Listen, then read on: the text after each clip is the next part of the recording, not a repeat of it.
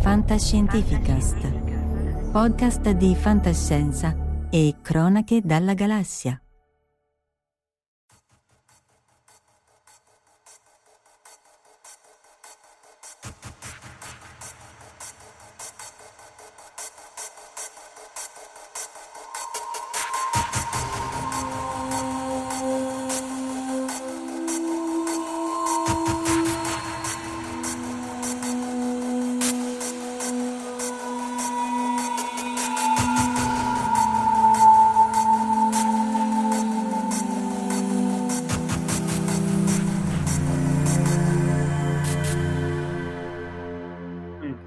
Che ne so.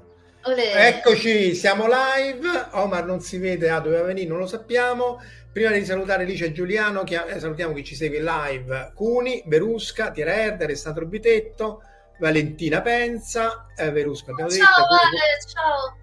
Antonio, Corrado P, Michele Sessa, Jack O'Lantern, Lawrence detto Lobo, buon Ghostbusters Day, dice Antonio e Mauro M.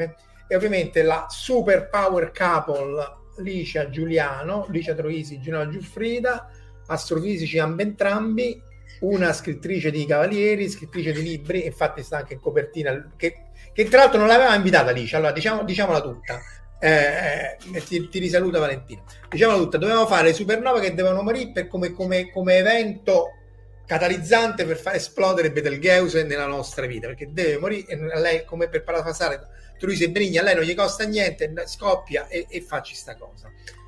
E era con Giuliano, dopodiché Licia, senza dire niente a nessuno, come al solito, dice: ma io la settimana prossima esce sto libro Astrofisica per ansiosi, come l'universo, tutti i modi con cui l'universo potrebbe ucciderci.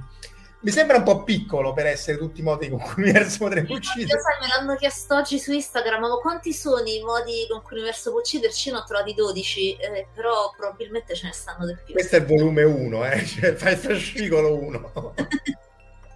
È il fascicolo 1 e quindi abbiamo detto, vabbè, ma allora facciamo pure Licia e vediamo un po' queste pullata, come dice Zero Calcare, che di questo libro è particolarmente di moda, direi. Beh sì, è uscita adesso la serie di Zero Calcare. Antonio saluta il professor Casolino, che penso sia io, e Licia, quello dell'evento della vita al fuori del pianeta che citò Dr. Who. Ok, sì, quando abbiamo fatto il congresso, era giusto? Sì, le prospettive dello spazio, sì.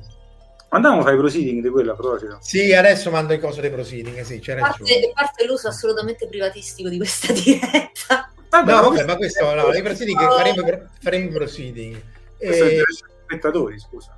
Allora, ritorniamo alle slide. Spettatori dei proceeding.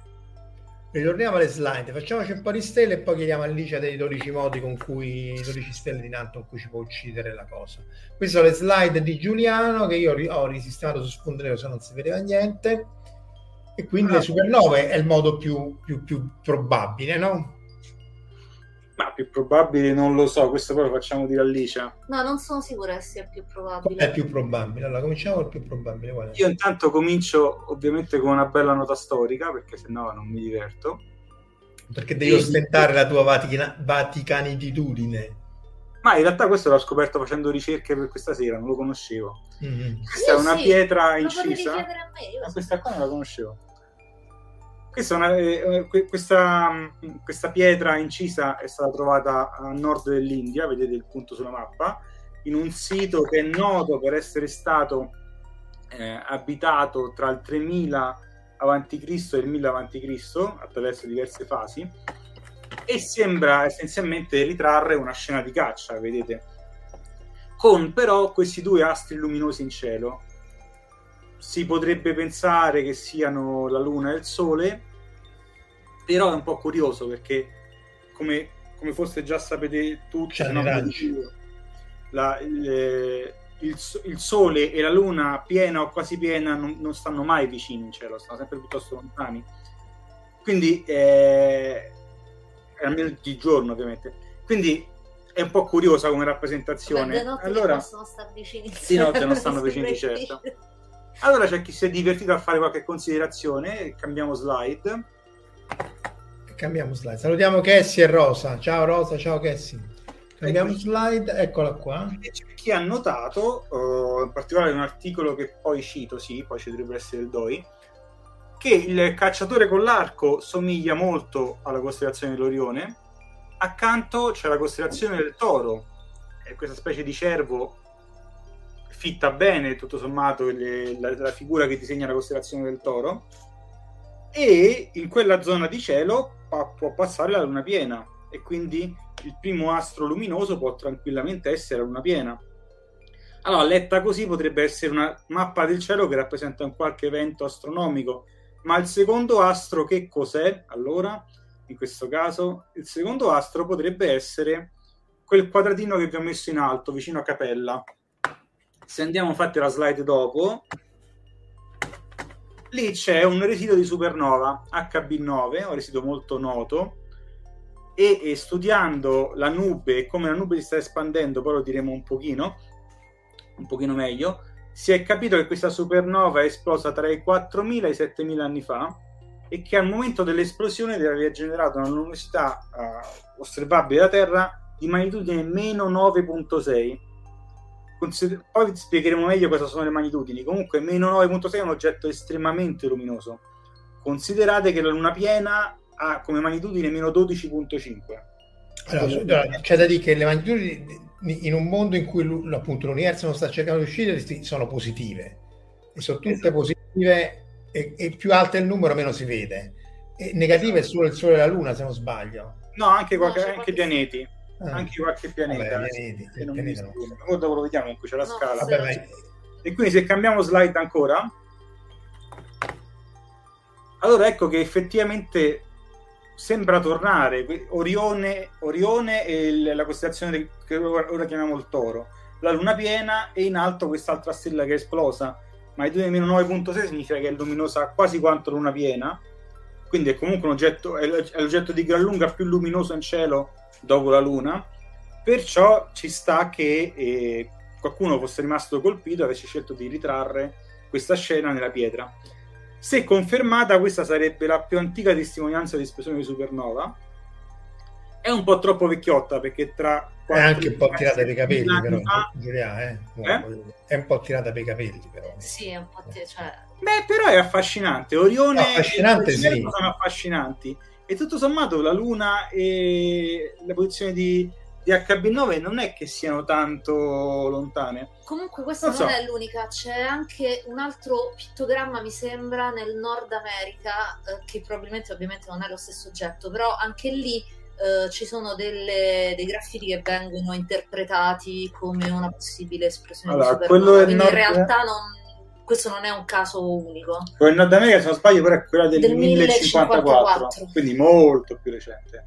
Infatti se andiamo alla slide dopo, ho tirato fuori una tabella da un articolo che riassume tutte le supernove storiche ricostruite finora da varie testimonianze, come dice Licia, a volte anche da pittogrammi, e vedete che ci sono alcune sono certe, perché data la descrizione si è trovato il residuo di supernova e si è anche ben capito quanto doveva essere luminosa.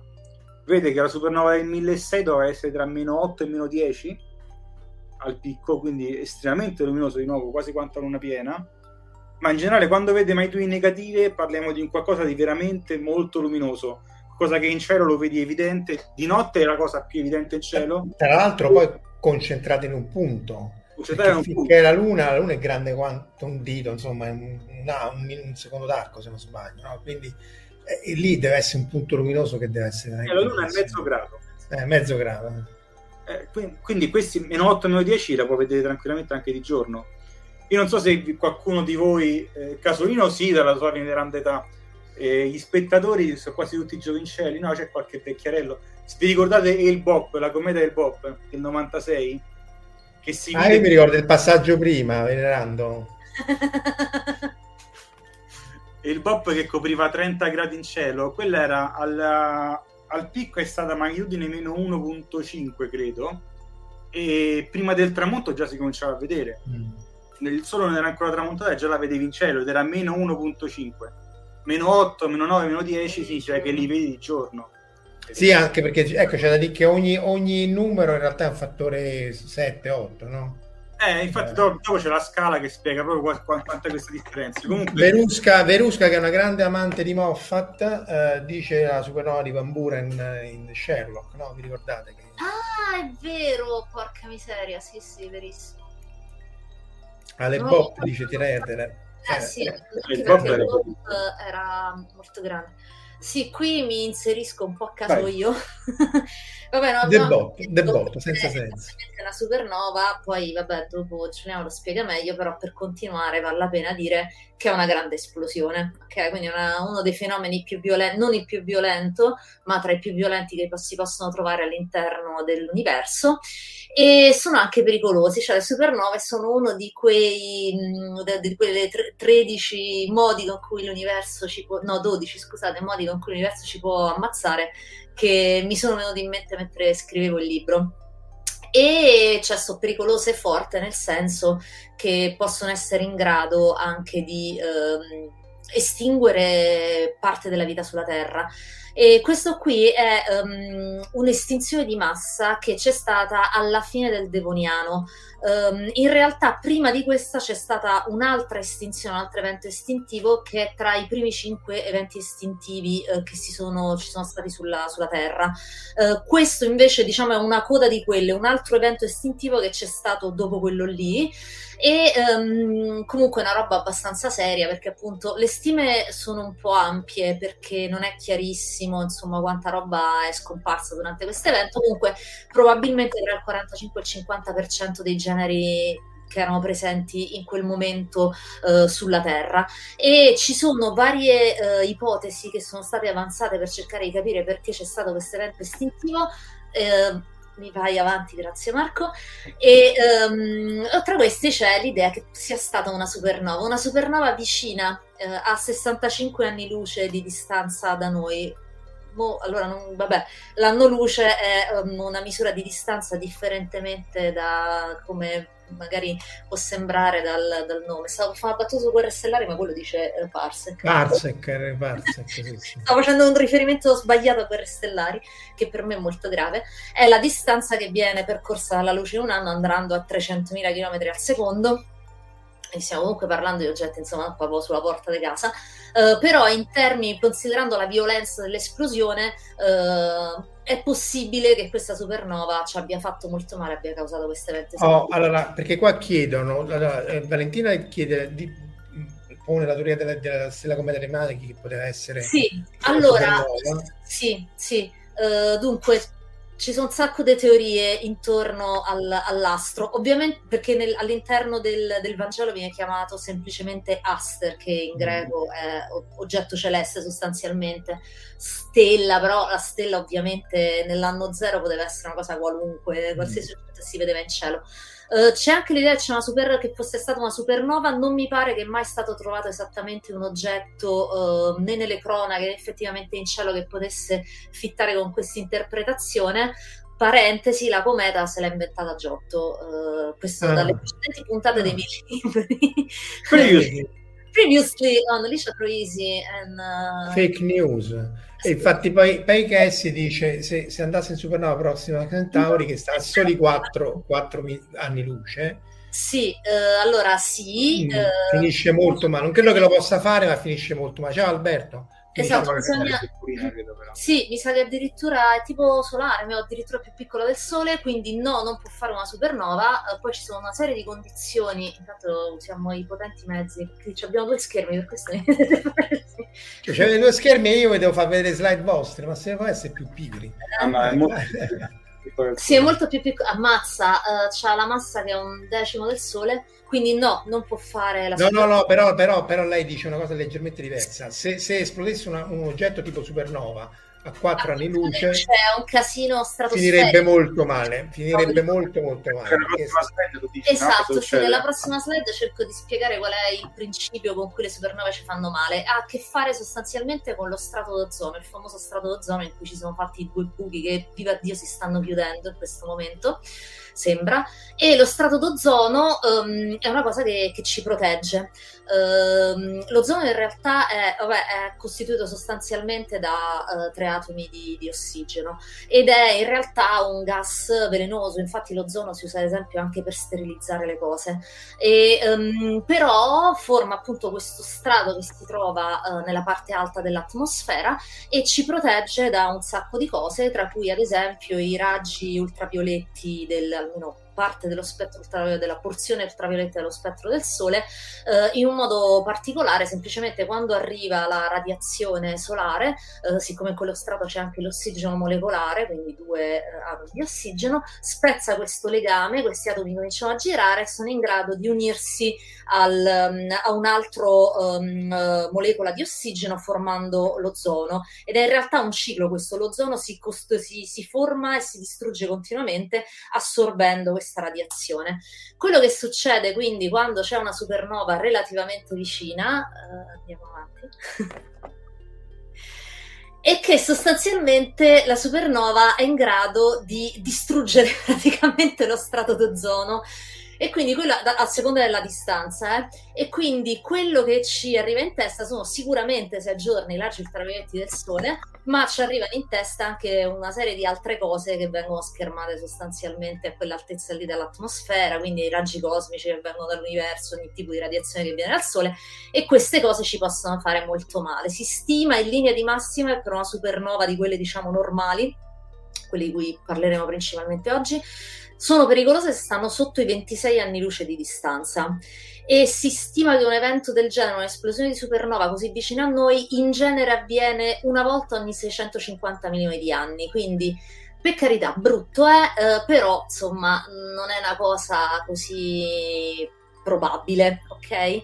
Però questo poi si raccorda all'equazione di Drake, perché se tu ogni 650 milioni di anni ti alli la vita su tutti i pianeti, poi... Esatto, perché il problema è anche quello. Tra i vari termini che ci sono all'interno dell'equazione di Drake ce n'è anche uno che riguarda la durata sostanzialmente della civiltà con la quale dovremmo essere in grado di comunicare, e all'interno di questa anche la durata della finestra in cui questi sono capaci di ricevere i nostri messaggi o comunicare con noi.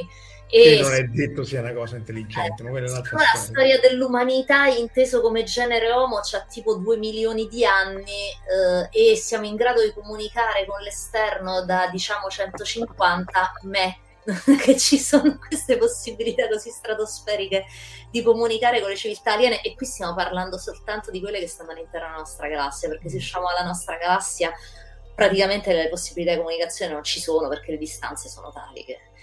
E andiamo oltre.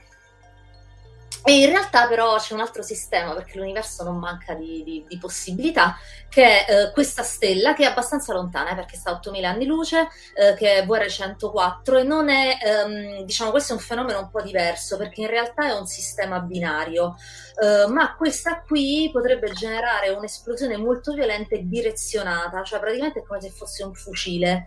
Per caratteristiche sue di campo magnetico, sostanzialmente quando avviene questa esplosione va dai poli, è un raggio collimato sostanzialmente, quindi l'emissione ovviamente è più intensa appunto perché è collimata, non è distribuita su una superficie maggiore ma su una superficie più piccola, e quindi se fossimo orientati in maniera tale ci spara contro, questa, siccome è un evento ancora più violento della normale esplosione di supernova, ci potrebbe fare male anche se sta lontano, e secondo le stime dovrebbe esplodere in un momento qualunque più o meno dei prossimi 100.000 anni. Questo perché ovviamente i modelli che cercano di predire queste cose hanno dei margini di incertezza, poi lo vedremo anche con Betelgeuse, è la stessa cosa, quindi non ti sanno dire esattamente, prevedere esattamente il comportamento, se no con un errore temporale abbastanza grande, può succedere in qualsiasi momento, quindi adesso siamo tutti quanti a fare gesti apotropaici, però appunto, almeno una, voglio dire, non è che deve essere Betelgeuse, può essere qualunque cosa,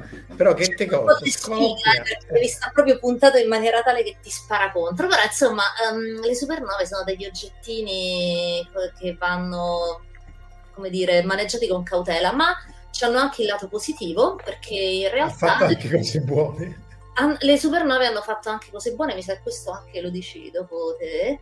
Nelle supernove vengono prodotti tutta quanta una serie di elementi pesanti, poi appunto Giuliano mi conferma e lo dirà pure lui, di cui siamo fatti pure noi dentro i nostri corpi ci sono anche elementi più pesanti del ferro, che per una serie di ragioni che Giuliano spiegherà non possono essere prodotti nelle stelle, e quindi noi siamo nati presumibilmente da una nube. Ah, ok, cioè, va bene, ok, allora sostanzialmente... Dunque, prima di spiegare chiedono in quanto tempo arriverebbero i danni alla velocità della luce, perché sono fotoni. In quanto tempo arriverebbero questi danni, sì, vanno alla velocità della luce, in realtà le onde elettromagnetiche vanno alla velocità della luce, particelle e altre cose del genere vanno a velocità inferiori, quindi sì, ci mettono un po', però insomma... Cioè, allora, è un oggetto che sta a 8.000 anni luce da noi, ma potrebbe già essere esploso e tutta quella roba sta già viaggiando verso di noi, ok? Quindi il fatto che sia lontana non la considererei una cosa necessariamente positiva. No, l'onda d'urto di particelle cariche ovviamente si propaga più lentamente, per quello sì, che poi si vede, si vedono questi gusci espandersi anche con Hubble, no? In 20 anni si vede che cambia. Sì, sì, alcune sono state proprio viste come il guscio si cambia forma, se sono abbastanza vicine si riesce addirittura, appunto, con delle immagini distanziate, che ne so, di un decennio, un ventennio, è possibile vedere la velocità di espansione di tutto il materiale che esce fuori. Intanto Giuliano cerca cose... Ah! Sì, non mi ricordo come si chiama l'evento, quello della croce in cielo, che è un effetto ottico, ti ricordi? Ah, no, quasi un cane? Cane solare? No. Questo la croce in cielo parli dei quasar, quello è... E il cane solare, Parelio anche. No, perché c'è uno dei nostri ascoltatori ha chiesto se ha parlato del segno di Costantino. Ah, sì. Quello era, non lo sappiamo cos'era ovviamente, ma molto probabilmente era quello che è chiamato un cane solare, ecco, non mi ricordavo il termine. Se avessi visto da terra lo sapresti. Ah, ecco. Che va a creare proprio una croce in cielo, secondo me, come vedete, è un effetto ottico. Se c'è l'immagine puoi condividere lo schermo. Sì, guarda. Sì. Questo è interessante perché noi l'abbiamo vista in realtà anche qui da casa nostra, perché le condizioni non sono estremamente rare. Quello che ci vuole è che la temperatura sia molto bassa e ci siano dei cristalli di ghiaccio nell'atmosfera che rifrangono la luce. Guarda, questo è molto bello. Che rifrangono la luce solare. Marco, se vuoi ci puoi condividere lo schermo? Che no, lo dovete scrivere voi, share screen, fate almeno questo spazio. Allora. Presenta. Condividi schermo. Dice Davide, sono sopravvissuto al Covid e all'alluvione, ci mancherebbe pure la... Ma manca questa alla lista, perché poi... Due Covid. Due pure, devi sempre far share screen. Però, Senti, aspetta, facciamo così. Guarda, comunque... Marco, facciamola più semplice. Apri Google e cerca Parelio. Dai, ce n'è uno molto bello del National Geographic.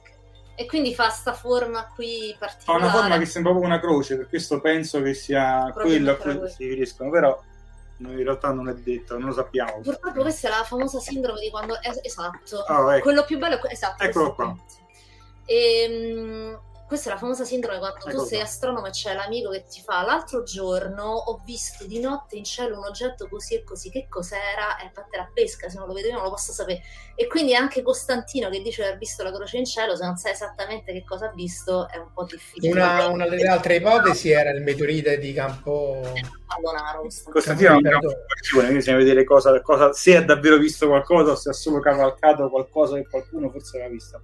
Però vabbè, questo effettivamente sembra una croce, che gli vuoi dire? Sì, sì. Ci sono tanti altri. Se no c'era anche il meteorite che è caduto nell'altopiano del Sirente, dietro Vindoli, che in realtà poi non sembra sia un meteorite, c'è questo laghetto là dietro e pare che potesse essere anche quello. Però sì, questo in effetti come croce è più credibile dei tuoi geroglifici delle prime slide. Ah, secondo me era carino, me l'avete massato. No, ma non dico che è brutto, è una cosa buona, è una qualità, però... anche perché Orione come cacciatore è nella mitologia greco-romana, non è detto che in quella indiana la fosse. Aspetta, fermati. Aspetta. Orione sta in un osso di mammut di tantissimi anni prima. Sì, probabilmente c'è una leggenda. Sembrava un uomo, cacciatore uomo. Ci sono alcune costellazioni che in varie civiltà hanno lo stesso significato. Tra cui, ad esempio, anche il grande carro, molto spesso viene identificato con un orso. Kenshiro. Esatto, Kenshiro. E mi pare pure Orione, perché probabilmente ci sono delle leggende preesistenti che in qualche modo hanno circolato insieme agli esseri umani che si sono mescolati e quindi hanno fatto sì che ci fosse una cosa comune. La costellazione del Toro, ho fatto delle grotte di Lascaux, si pronuncia? Sì. Lo feci vedere una Dipcon, che quella probabilmente era già la costellazione del Toro. Comunque Cuni qui la onda diretta è incredibile quasi quanto Plutone pianeta nano. È chiaro che non è che si può... Io continuo a trovare incredibile che qualcuno voglia chiamare Plutone pianeta. Sì, no, perché è giusto che sia così. Però non divaghiamo adesso. Lobo dice comunque si trovavano anche nel passato. No, dopo vi consolerò comunque con Plutone pianeta. Vai. Allora, qui buttiamo giù un po' di ingredienti che ci servono dopo. Il primo è il diagramma in alto a sinistra, è il diagramma di Hertzsprung-Russell, è uno dei più famosi diagrammi dell'astrofisica. Essenzialmente riporta in ascissa il colore delle stelle, in realtà, però è sentito anche come temperatura superficiale, in ordinata la luminosità della stella. Se mettete tutte le stelle che osservate in cielo in questo diagramma, trovate che la maggior parte delle stelle si mettono lungo una fascia, che è quella che vede che taglia in diagonale il diagramma, che è chiamata fascia di sequenza principale. Sono quasi tutte lì le stelle. Ce ne sono qualcune in quelle due zone rosse e pochine in realtà nella zona in basso a sinistra. E ci sono diverse zone che sono proibite, non ci trovate stelle, o se ce ne trovate è rarissimo trovarne qualcuna, perché ci possono essere stelle ma sono davvero poche. Questo diagramma ci dice, essenzialmente ci sta raccontando la storia delle stelle. Dopo magari la diremo un po' meglio. Comunque, cosa vi deve restare da questo diagramma? Vi deve restare il fatto che anzitutto funziona al contrario dei rubinetti dell'acqua. Ciò che è rosso è freddo, ciò che è blu è caldo. Quindi le stelle rosse sono fredde e sono tipicamente poco luminose, tranne le giganti, che però sono assai di meno. Le stelle molto calde sono anche molto luminose. E vi aggiungo, anche se da qui non si può vedere, che le stelle rosse sono poco massive, sono quindi stelle piccoline. Le stelle blu sono stelle molto grandi. Dopodiché ci sono queste altre due zone, che sono la zona delle giganti e supergiganti rosse e la zona delle nane bianche, che tra un po' descriviamo. L'altro ingrediente che ci serve è la magnitudine. La luminosità delle stelle e degli oggetti celesti in generale si misura in magnitudine, non in flusso. E che cos'è la magnitudine? Il flusso è la quantità di luce che la stella ci manda al secondo, banalmente, la misura di flusso. Se io dico, lo si calibra, un flusso di 100 indica una quantità 100 di luce che arriva al secondo. La magnitudine è definita come meno 2.5 logaritmo del flusso. Voi direte, ma che vi siete andati a inventare? Perché una cosa così complicata, che c'aveva il flusso che non andava? Il flusso cosa c'ha che non va? C'ha che non è come noi vediamo il cielo.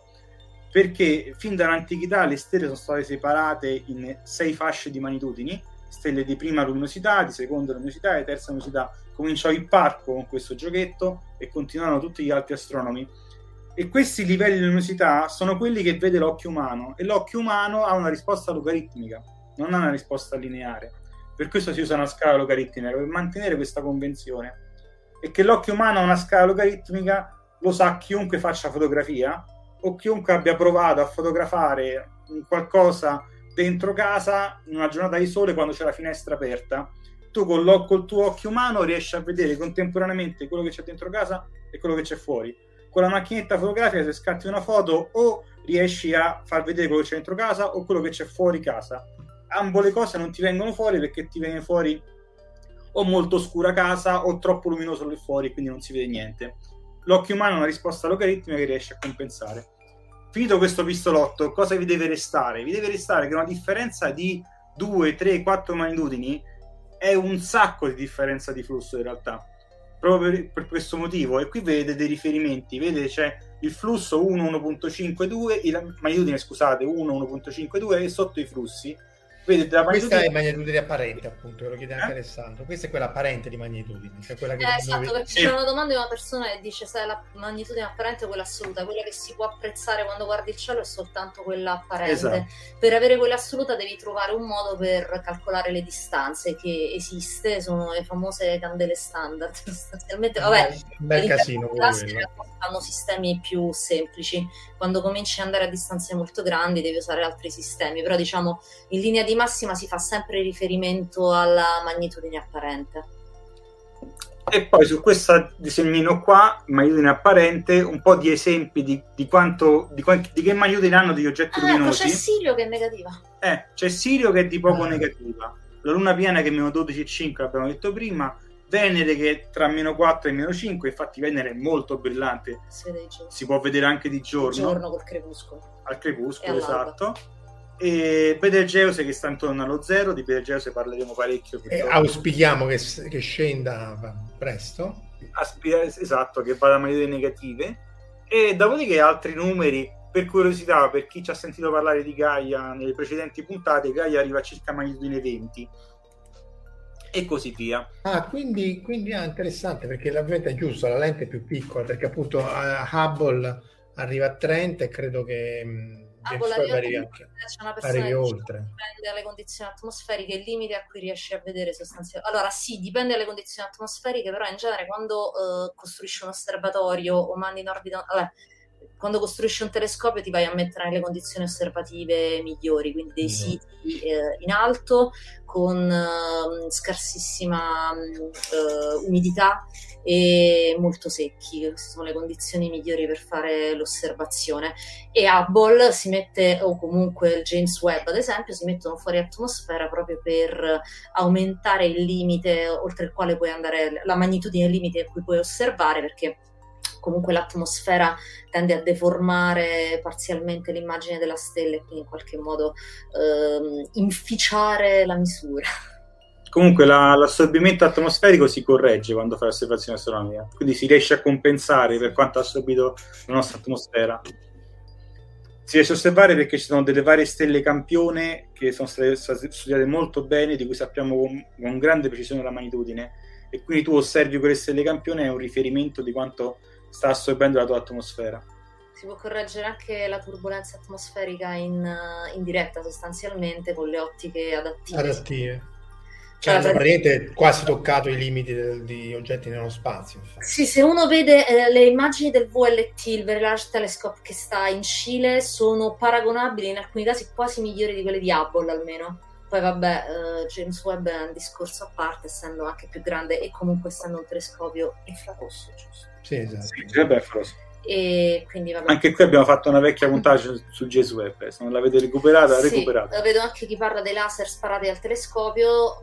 Vabbè, spendo due parole proprio su sta cosa, perché io e lui l'abbiamo vista in diretta, forse pure... Siete stati in Cina, no? Per l'eclisse. Esatto, e il VLT produce delle stelle artificiali, cioè questi quattro, ognuno di questi quattro telescopi ha dei quattro potenti laser che sparano verso l'atmosfera, mi si arriva a 90 km, tu ti ricordi? Non mi ricordo l'altezza. Una decina di chilometri. Penne riflesso comunque atmosfera molto alta. Esatto, e il telescopio quindi in qualche modo guarda anche quella stella finta, artificiale, e siccome sa esattamente come dovrebbe apparire fuori atmosfera, è in grado di misurare quale tipo di modifica l'atmosfera dà a quella stella. E quello che fa in sostanza è far vibrare lo specchio alla stessa frequenza con cui si ha la turbolenza atmosferica, e questo ti permette di guardare sostanzialmente anche più lontano e comunque ottenere una misura della magnitudine, molto più precisa. E quindi lo specchio è molto sottile, c'ha tutti dei pistoncini sotto che gli fanno fare questa. E sono dei laser impressionanti, perché noi siamo abituati al laser che non si vede, no? Cioè tu vedi soltanto quando c'hai i laserini, quelli ad esempio sono per i puntatori, vedi soltanto il pallino sopra lo schermo. Questi invece si vedono proprio, cioè tu esci fuori e si vedono questi quattro cosi sparati verso il cielo, sembra la morte nera. Si vede perché sono talmente potenti che quel poco di scattering, di diffusione dall'atmosfera è tanto da farlo vedere. Sei in un posto dove praticamente non c'è umidità, perché l'umidità è bassissima. Il giorno che ci siamo stati noi faceva 7% di umidità, che vi assicuro è una roba devastante, cioè fisicamente è difficile da sopportare. Infatti dove stanno gli astronomi durante il giorno ci sono degli umidificatori, addirittura c'è una piscina che serve proprio ad alzare l'umidità di tutta quanta la struttura, perché sennò io non sono stata bene, devo dire, quando stavo da sola, perché era veramente pesante questa umidità così bassa. Comunque per correggere un po' quello che hai detto prima, è vero che il James Webb e Hubble vanno più fondi di Gaia, ma non è solo perché hanno lo specchio più grande, anche per quello ovviamente, ma anche perché loro puntano e assorbono luce per molto tempo, hanno larghi tempi a disposizione. Gaia invece gira di continuo, Vabbè, è giusto come si dice, perché della Gaia potrebbe andare più a fondo di così, ma non è quello l'obiettivo dello strumento. Allora, visto che c'era una domanda sul Sole se diventa nova o supernova, nessuna delle due. Il Sole non fa il botto, ma questo non lo rende meno pericoloso, perché allora c'è una data fissa nella quale sicuramente la Terra... Ci arriviamo tra un po'. Ah, ok, allora quando ci arrivi lo dico. Ok, allora andiamo avanti così. Comunque le nova nel supernova, c'è però una domanda di Alessandro: i plutini, cioè Plutone e i pianeti nani, sono troppo lontani dal Sole?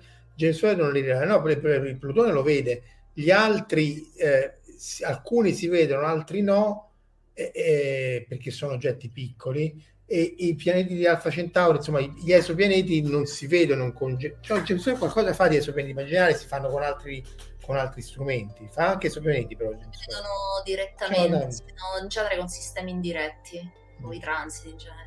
Sì, per il momento si è riusciti a vedere soltanto esopianeti molto molto grandi, quindi che sono anche più grandi di Giove. Non solo grandi, ma anche abbastanza distanti dalla stella. E anche lontani dalla loro stella. Per vederli comunque devi oscurare la luce della stella. Se ne è visto qualcuno comunque. Ok, dai, andiamo alla slide dopo allora. Eccola qua. Allora, brevemente, qui è come nascono le stelle. Lo dico io? Dai, ce provo io. E porta la cicogna. Allora, come abbiamo detto prima, nascono da delle nubi di gas e polvere, come quella che vede là sopra, che è la nebulosa aquila, che è famosissima. Spesso, in realtà è una parte della nebulosa aquila, che spesso viene chiamata anche la narseri delle stelle, ed è The Pillars of Creation, sì. E comunque anche quelle sono nubi di gas e polvere che sono creati da precedenti supernove, e se ci fate caso vedete che ci sono dei punti più luminosi all'interno di questa struttura, di questa nube. Qui si vede principalmente nei bordi, non è chiarissimo, ci sono altre immagini in cui si vede meglio, però quello che succede è che per urti casuali delle particelle che si trovano all'interno di queste nubi si formano delle sovradensità, e dove c'è una sovradensità, quindi c'è più massa, aumenta la forza di gravità, e quindi un processo a feedback positivo sostanzialmente continua a caderci altra roba sopra fino a fare delle strutture abbastanza grandi.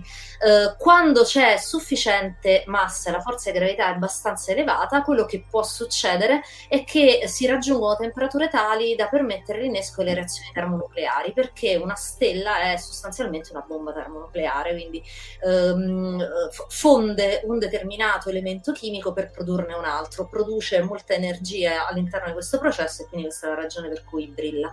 E si devono raggiungere però determinate temperature, e queste temperature si raggiungono grazie all'elevata forza di gravità sostanzialmente, quindi più massa ci sta, più questa cosa può succedere, si può innescare, quindi nasce la stella e nasce lì. A volte intorno ci può avere anche un disco protoplanetario, cioè del materiale quindi che comincia a girare intorno ma non cade sulla stella, anche lì per urti vari si cominciano a formare i semi dei pianeti, e poi si forma eventualmente il sistema planetario, e sembra che la maggior parte delle stelle abbia comunque dei pianeti intorno, quindi non sembra una cosa... Il sistema solare non è un oggetto, non, diciamo nella sua forma sembra non essere particolarmente... Per questo aspetto, poi per Giove... I sistemi planetari sono fatti in modo diverso rispetto al sistema solare, ma il fatto che ci siano pianeti intorno alla stella non è una cosa rara. No. Però un'osservazione, vedete la figura centrale, quando la stella si forma anche il disco di polveri, come diceva Licia, da cui si formano i pianeti. E notate infatti nella figura sempre centrale come i pianeti sono disposti in orbite lungo lo stesso piano, quello che nel caso del nostro sistema solare si chiama piano dell'eclittica. Questo vale per tutti i pianeti, e fino al 2006 si doveva dire ma non vale per Plutone, perché Plutone non è sul piano dell'eclittica, in questo è anomalo. Io lo sapevo che stavi andando a parare da quelle parti. Questo, comunque, battute a parte, aveva detto anche qualcuno nei commenti che uno delle anomalie di Plutone battute a parte è uno dei motivi per cui è stato ridiscusso il ruolo di Plutone, proprio perché Plutone non è sullo stesso piano degli altri pianeti. Urano è ruotato di 180 gradi, 90 gradi, ruota però nasce comunque dalla stessa nube che ha formato il sistema. E allora? Però, insomma... Senti, prima che iniziamo a menarci su Plutone c'è Fabrizio che chiede la frequenza... Ci arriviamo. Sì, vabbè, ci arriviamo tutto. Questo posso dire. Non conta questo, perché una volta che esplodesse come supernova sarebbe un fenomeno che dura un sacco di tempo. Esatto, no, ma ci arriviamo. Tra un po' un sacco di tempo, qualche giorno, non è che... L'ultima cosa che vedo che c'è nella slide, com'è che una stella rimane in equilibrio, visto che appunto, diciamo, produce grandi quantitativi di energia nel nucleo, che è il punto in cui ci sono effettivamente le reazioni termonucleari, non dovrebbe tipo esplodere, e c'è appunto l'equilibrio idrostatico, cioè da un lato c'è la cosiddetta pressione di radiazione, quindi in termini molto semplici, diciamo, l'energia che viene prodotta dal nucleo che tende a farla espandere, però contemporaneamente invece c'è la forza di gravità che tenderebbe a farla diventare più piccola, e nelle stelle, la maggior parte delle stelle, in tutte le stelle vediamo in cielo, funziona questo equilibrio, e quindi la stella rimane più o meno, è un equilibrio un po' dinamico, succedono cose, però rimane più o meno nelle stesse dimensioni. Beh, abbiamo fatto varie puntate con Valentina, Luca Giovanni sul Sole, eccetera, eccetera. Allora andiamo rapidi. Qui stiamo al nucleo, e che comunque anche lì produce appunto la fusione, che poi ci arriviamo, perché ho visto le slide dopo. Prossima slide, una fusione, dai, andiamo direttamente. Dai, facciamo questa fusione. Ecco. Allora, vedi com'è preciso. Allora c'è il pubblico che è già espertissimo su... essenzialmente una stella in sequenza principale, come il nostro Sole, brucia idrogeno per produrre elio. In realtà non si fa in uno step solo, vedete, sono tre passi distinti. Però se ne avete già parlato, andiamo un po' rapidi qua. No, dai, un po' di fusione fa sempre bene. Vabbè, dai, comunque c'è una... Vedete, anzitutto vengono fusi due atomi di idrogeno, il processo produce energia, produce neutrino, produce anche un positrone, che è un elettrone a carica positiva, che si annichilisce con un elettrone normale, e questo processo produce energia. A sua volta, quello che succede poi è che questo atomo di questa struttura che si è formata sbatte con un altro atomo di idrogeno e si comincia a formare il vero elio, e alla fine, l'ultimo step, andiamo a formare l'elio 4, che è l'atomo vero e proprio di elio, e restano liberi due altri atomi di idrogeno che sono pronti a continuare la reazione. La reazione infatti è a catena, si autoalimenta, e finché c'è idrogeno continua a bruciare. Finché c'è idrogeno c'è speranza, perché poi quando finisce l'idrogeno so cosa brutta. E se andiamo alla prossima slide, basta fare i conti, che sono abbastanza facili da fare, saltiamoli un po'. Se contate la massa dell'atomo di elio finale e la massa dei quattro atomi di idrogeno iniziali, manca qualcosa, e quello che manca è l'energia che è stata liberata nel processo, essenzialmente. E quindi è un processo, fondere idrogeno in elio è un processo che produce energia, questo è il messaggio importante. E questo è circa 20 milioni di volte l'energia per l'ionizzazione dell'atomo di idrogeno, cioè questa è la potenza dell'energia nucleare forte, che tiene assieme i nuclei, quindi ora spaccato, rifondete, appunto i numeri è 20 milioni rispetto a una reazione chimica come quella dell'idrogeno, quindi esatto, tutto il vantaggio. E quindi questo processo alla fin fine scalda il plasma di cui è composta la stella, e che tenderebbe a espandere la stella, che la tende a comprimere, e si ha un equilibrio. Scusa Marco, c'è una battuta bellissima di Cunino ma Oroga. Questa qua, sì, questa stella può produrre ferro, elio, stavolta ha prodotto elio. Sì, è vero che il ferro non può produrre, però ci piace. Il ferro sì, il ferro è l'ultimo, noi no. Ah sì, hai ragione, il ferro. No, se arriva a produrre ferro vuol dire che sta a far botto, quindi in realtà ci piace. Sì. E chiede che se c'è simmetria quando un protone diventa un neutrone e viceversa. Nelle reazioni nucleari base sì, nelle fusioni anche, però dipende dal tipo di reazione. Appunto. Ok, allora la prossima slide, che c'è un altro messaggio importante. Allora, questa equazione che sembra complicata, ma in realtà quello che ci serve è poco. Questa equazione ti dice qual è il tempo scala di bruciamento dell'idrogeno, ossia quanto tempo passa una stella a bruciare idrogeno prima di finirlo nel corpo, quindi prima di doversi inventare qualcos'altro per stare in equilibrio. Vedete che l'equazione dipende da vari fattori, dipende ovviamente da quanto idrogeno hai dentro, dipende da quanto ne hai nel corpo, perché dove stai bruciando, e dipende dalla massa e dalla luminosità. Quindi vedendo solo la prima equazione può sembrare, vabbè, allora più è grande la stella, più ho materia da bruciare, quindi più tempo mi dura la reazione. E invece no, perché vedete che c'è la luminosità sotto, e la luminosità va come la massa alle 3.5. questo che vuol dire che se mettete questa equazione là dentro, essenzialmente viene fuori che il tempo scala va come la massa alla meno 2.5.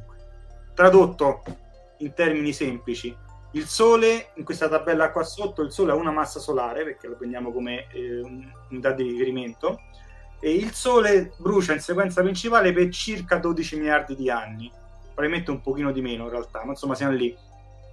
E considerate che il Sole si è formato circa 5 miliardi di anni fa, quindi è più o meno a metà del bruciamento del suo idrogeno, ce n'è ancora parecchio. Una stella come da 25 masse solari, dopo 4 milioni di anni è già finito l'idrogeno. Siamo passati da 12 miliardi a 4 milioni, attenzione. Mentre una stella più piccolina lo brucia per molto più tempo. E per questo... No, beh, questo è un altro... Questo tiene 700 miliardi di anni, per esempio. Una mezza massa solare viene 700 miliardi di anni. Quindi ha voglia... È ben più dell'età dell'universo, su 13 miliardi di anni. Quindi questa equazione e questa tabellina ci sta dicendo che più una stella è grande, meno vive. E questa è una cosa importante da ricordare. Questo lo diceva pure Rutger Hauer in Blade Runner, no? Quello che brucia la candela da entrambe le estremità vive di meno. Valentina. 4 milioni di... Valentina, sì, via Fangirl Kiss Me. Credo che ormai non si possa manco più dire oramai in America, se dice una cosa del genere... Vabbè, ma glielo stai chiedendo, cioè, a una cosa se la limoni senza dirle niente, qua gli dici per favore baciami, mi sembra una cosa... ma potrebbe essere molestia, oramai in America attuale non saprei. Ok, quindi allora abbiamo messo un'altra informazione importante, ora possiamo cominciare a parlare di come muoiono queste benedette stelle. Allora qui si capisce praticamente che fine fa il Sole, ok? Quindi una stella più o meno grande come il Sole brucia, abbiamo detto, idrogeno in elio all'interno del nucleo per circa 12 miliardi di anni. In realtà in questi 12 miliardi di anni cominciano a succedere cose, perché abbiamo detto che le reazioni si trovano principalmente all'interno del nucleo, però piano piano il nucleo l'idrogeno comincia a finire sostituito dall'elio e quindi le reazioni cominciano a spostarsi in un guscio intorno al nucleo, sempre più esterno, fino a quando la stella non entra in una fase che si chiama gigante rossa. E in questo caso il nucleo oramai è composto soltanto di elio e le reazioni stanno soltanto in una shell, in un guscio che si trova relativamente vicino alla superficie. Quando una stella raggiunge questa fase, quello che succede è che comincia ad espandersi ed espandendosi si raffredda anche.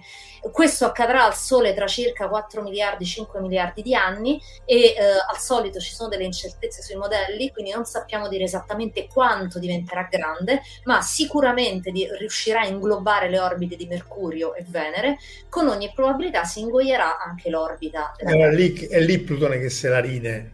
Esatto, era lì che Plutone... Era lì il premio di consolazione che vi avevo promesso di Plutone. Plutone entra in fascia di abitabilità. E Plutone probabilmente se ne sta tranquillo. No, comunque, non è no, c'è Stefano che dice se portassimo via dei pezzi di Sole gli regaleremmo una vita più lunga. Forse sì, ma la parte forse più... Allora sì, ma gli dovevi togliere quando stava nascendo, quando era ancora non pedicasse. Adesso è un po' complicato. E vabbè, quindi tra 5 miliardi di anni il Sole ci ammazza tutti, anche perché se non si mangiasse l'orbita della Terra, la Terra sarebbe enormemente più vicina alla superficie solare di come si trova adesso, e anche se la superficie solare sarebbe più fredda, perché adesso la superficie del Sole sta a circa 6.000 gradi, qui scendiamo mi sembra 3,5, una roba del genere, comunque la vicinanza fa sì che la vita non ci possa più stare. Qui faccio una breve parentesi perché uno dice vabbè sti cazzi, voglio dire tra 5 miliardi di anni tutto bene, no?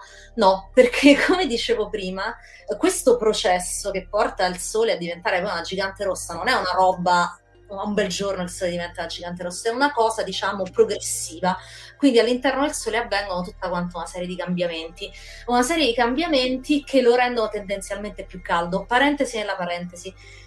Il fatto che il Sole sia destinato a diventare più caldo non c'entra niente con il cambiamento climatico che stiamo osservando, perché questi fenomeni sono comunque dei fenomeni che si producono su archi temporali estremamente lunghi, mentre noi stiamo vedendo dei cambiamenti che vanno nell'arco dei decenni, quindi non è colpa del Sole. Però abbiamo detto cominciano a succedere tutta quanta una serie di cose nel Sole che lo rendono via via sempre più caldo, e quindi già intorno a fra circa 700 milioni di anni già le cose sulla Terra si cominceranno a mettere un pochino male, perché comincerà a esserci già evaporazione maggiore dell'acqua, e non tutti lo sanno ma il vaporacqueo è un fortissimo gas serra e quindi questo darà vita a un altro feedback positivo che farà sì che c'è più evaporazione, aumenterà la temperatura superficiale, altra evaporazione, quindi già tra 700 milioni di anni la vita sarà cominciata a vedere non tanto bene, tante specie cominceranno a estinguersi. Si stima che tra circa un miliardo e mezzo di anni la Terra, nonostante il Sole ancora non sia una gigante rossa, non potrà più ospitare la vita. Quindi il Sole si sta abbassando, ci sono altri modi con cui il Sole ci può ammazzare, però questo è una cosa sicura che succederà tra molto tempo. Abbiamo detto gli esseri umani come specie Homo stanno sulla Terra, mi sembra, circa 2 milioni di anni, e qui stiamo parlando di 700 milioni di anni, quindi stiamo relativamente tranquilli, però è una cosa sicura. E però vabbè, rispetto alla scala della vita sulla Terra non è, cioè, ce ne rimane di meno di quante ne abbiamo fatte. Sì, rispetto alla scala della vita sulla Terra, perché le ultime stime mi sembra che vanno addirittura a 4 miliardi di anni fa, cioè sembra che la vita si sia sviluppata abbastanza rapidamente sulla Terra. La Terra c'è circa 4 miliardi e mezzo di anni, e quindi sì, cioè, la vita se l'è vista più o meno bene, tra virgolette, a parte le varie estinzioni finora, però tra molto meno di quanto è durata, presumibilmente, cioè, andrà ad estinguersi. Ok, vabbè, poi il Sole quindi c'ha questa fase, dopodiché a un certo punto finisce definitivamente l'idrogeno, quindi il Sole comincia a innescare reazioni termonucleari di bruciamento dell'elio nel nucleo, che produce carbonio. E tra l'altro quando si innesca l'elio, quando il core arriva a temperatura tale da innescare la reazione di fusione dell'elio, avviene quello che è chiamato helium flash, che è un flash molto potente, molto luminoso. Questa è una cosa improvvisa, sostanzialmente. E questo potrebbe dar fastidio pure a Plutone. Se ancora sta lavorando ancora, l'helium flash potrebbe dargli un po' di fastidio. E arrivati a questo punto, però, il Sole non riesce a fare altre reazioni termonucleari, perché potrebbe, se ci fosse abbastanza massa, potrebbe bruciare il carbonio e via via fino ad arrivare alla produzione del ferro, ma il Sole non ce la fa. E quindi quello che succede è che lentamente gli strati più esterni cominciano a diventare sempre più tenui e a espandersi all'interno dello spazio circostante, formando questa nebulosa che vedete qui molto bene, la nebulosa planetaria, che era chiamata così perché la prima volta era stata osservata si riteneva che fosse la nebulosa da cui si formano i pianeti.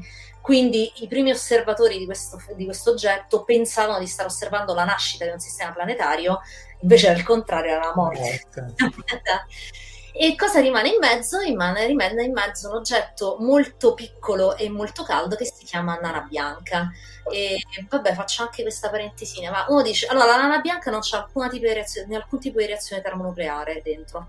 Dice, allora come fa a reggersi? Perché noi abbiamo parlato dell'equilibrio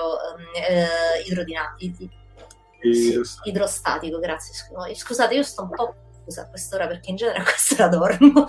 Sì, è una famiglia che va a letto presto, che si alza molto presto. Noi proprio siamo tipo le galline. E come fa a reggersi? Si regge sulla cosiddetta pressione degenere degli elettroni. È un fenomeno sostanzialmente dovuto alla meccanica quantistica, cioè gli elettroni vengono pigiati così tanto verso il nucleo che occupano tutti quanti gli stati quantistici possibili e non possono essere più ciaccati, a meno non si abbia un quantitativo di materia ancora più grande e quindi più forza di gravità. Te l'ha teorizzato Fermi, mi sembra, no? Sì, mi sembra di sì. Sì, perché sono fermioni. Rimane questo oggetto che semplicemente è destinato a raffreddarsi via via. È interessante che abbiamo detto che un oggetto così, abbiamo detto che il Sole arriva fino a produrre il carbonio, quindi un oggetto così è composto principalmente di carbonio e il carbonio molto molto pressato assume la forma di diamante. E sono state osservate delle nane bianche per le quali si ipotizza che il nucleo sia fatto di diamanti, cioè le caratteristiche di questi oggetti che sono stati osservati sono compatibili con l'esistenza di un nucleo di diamante, quindi vabbè, la De Beers andrà nello spazio.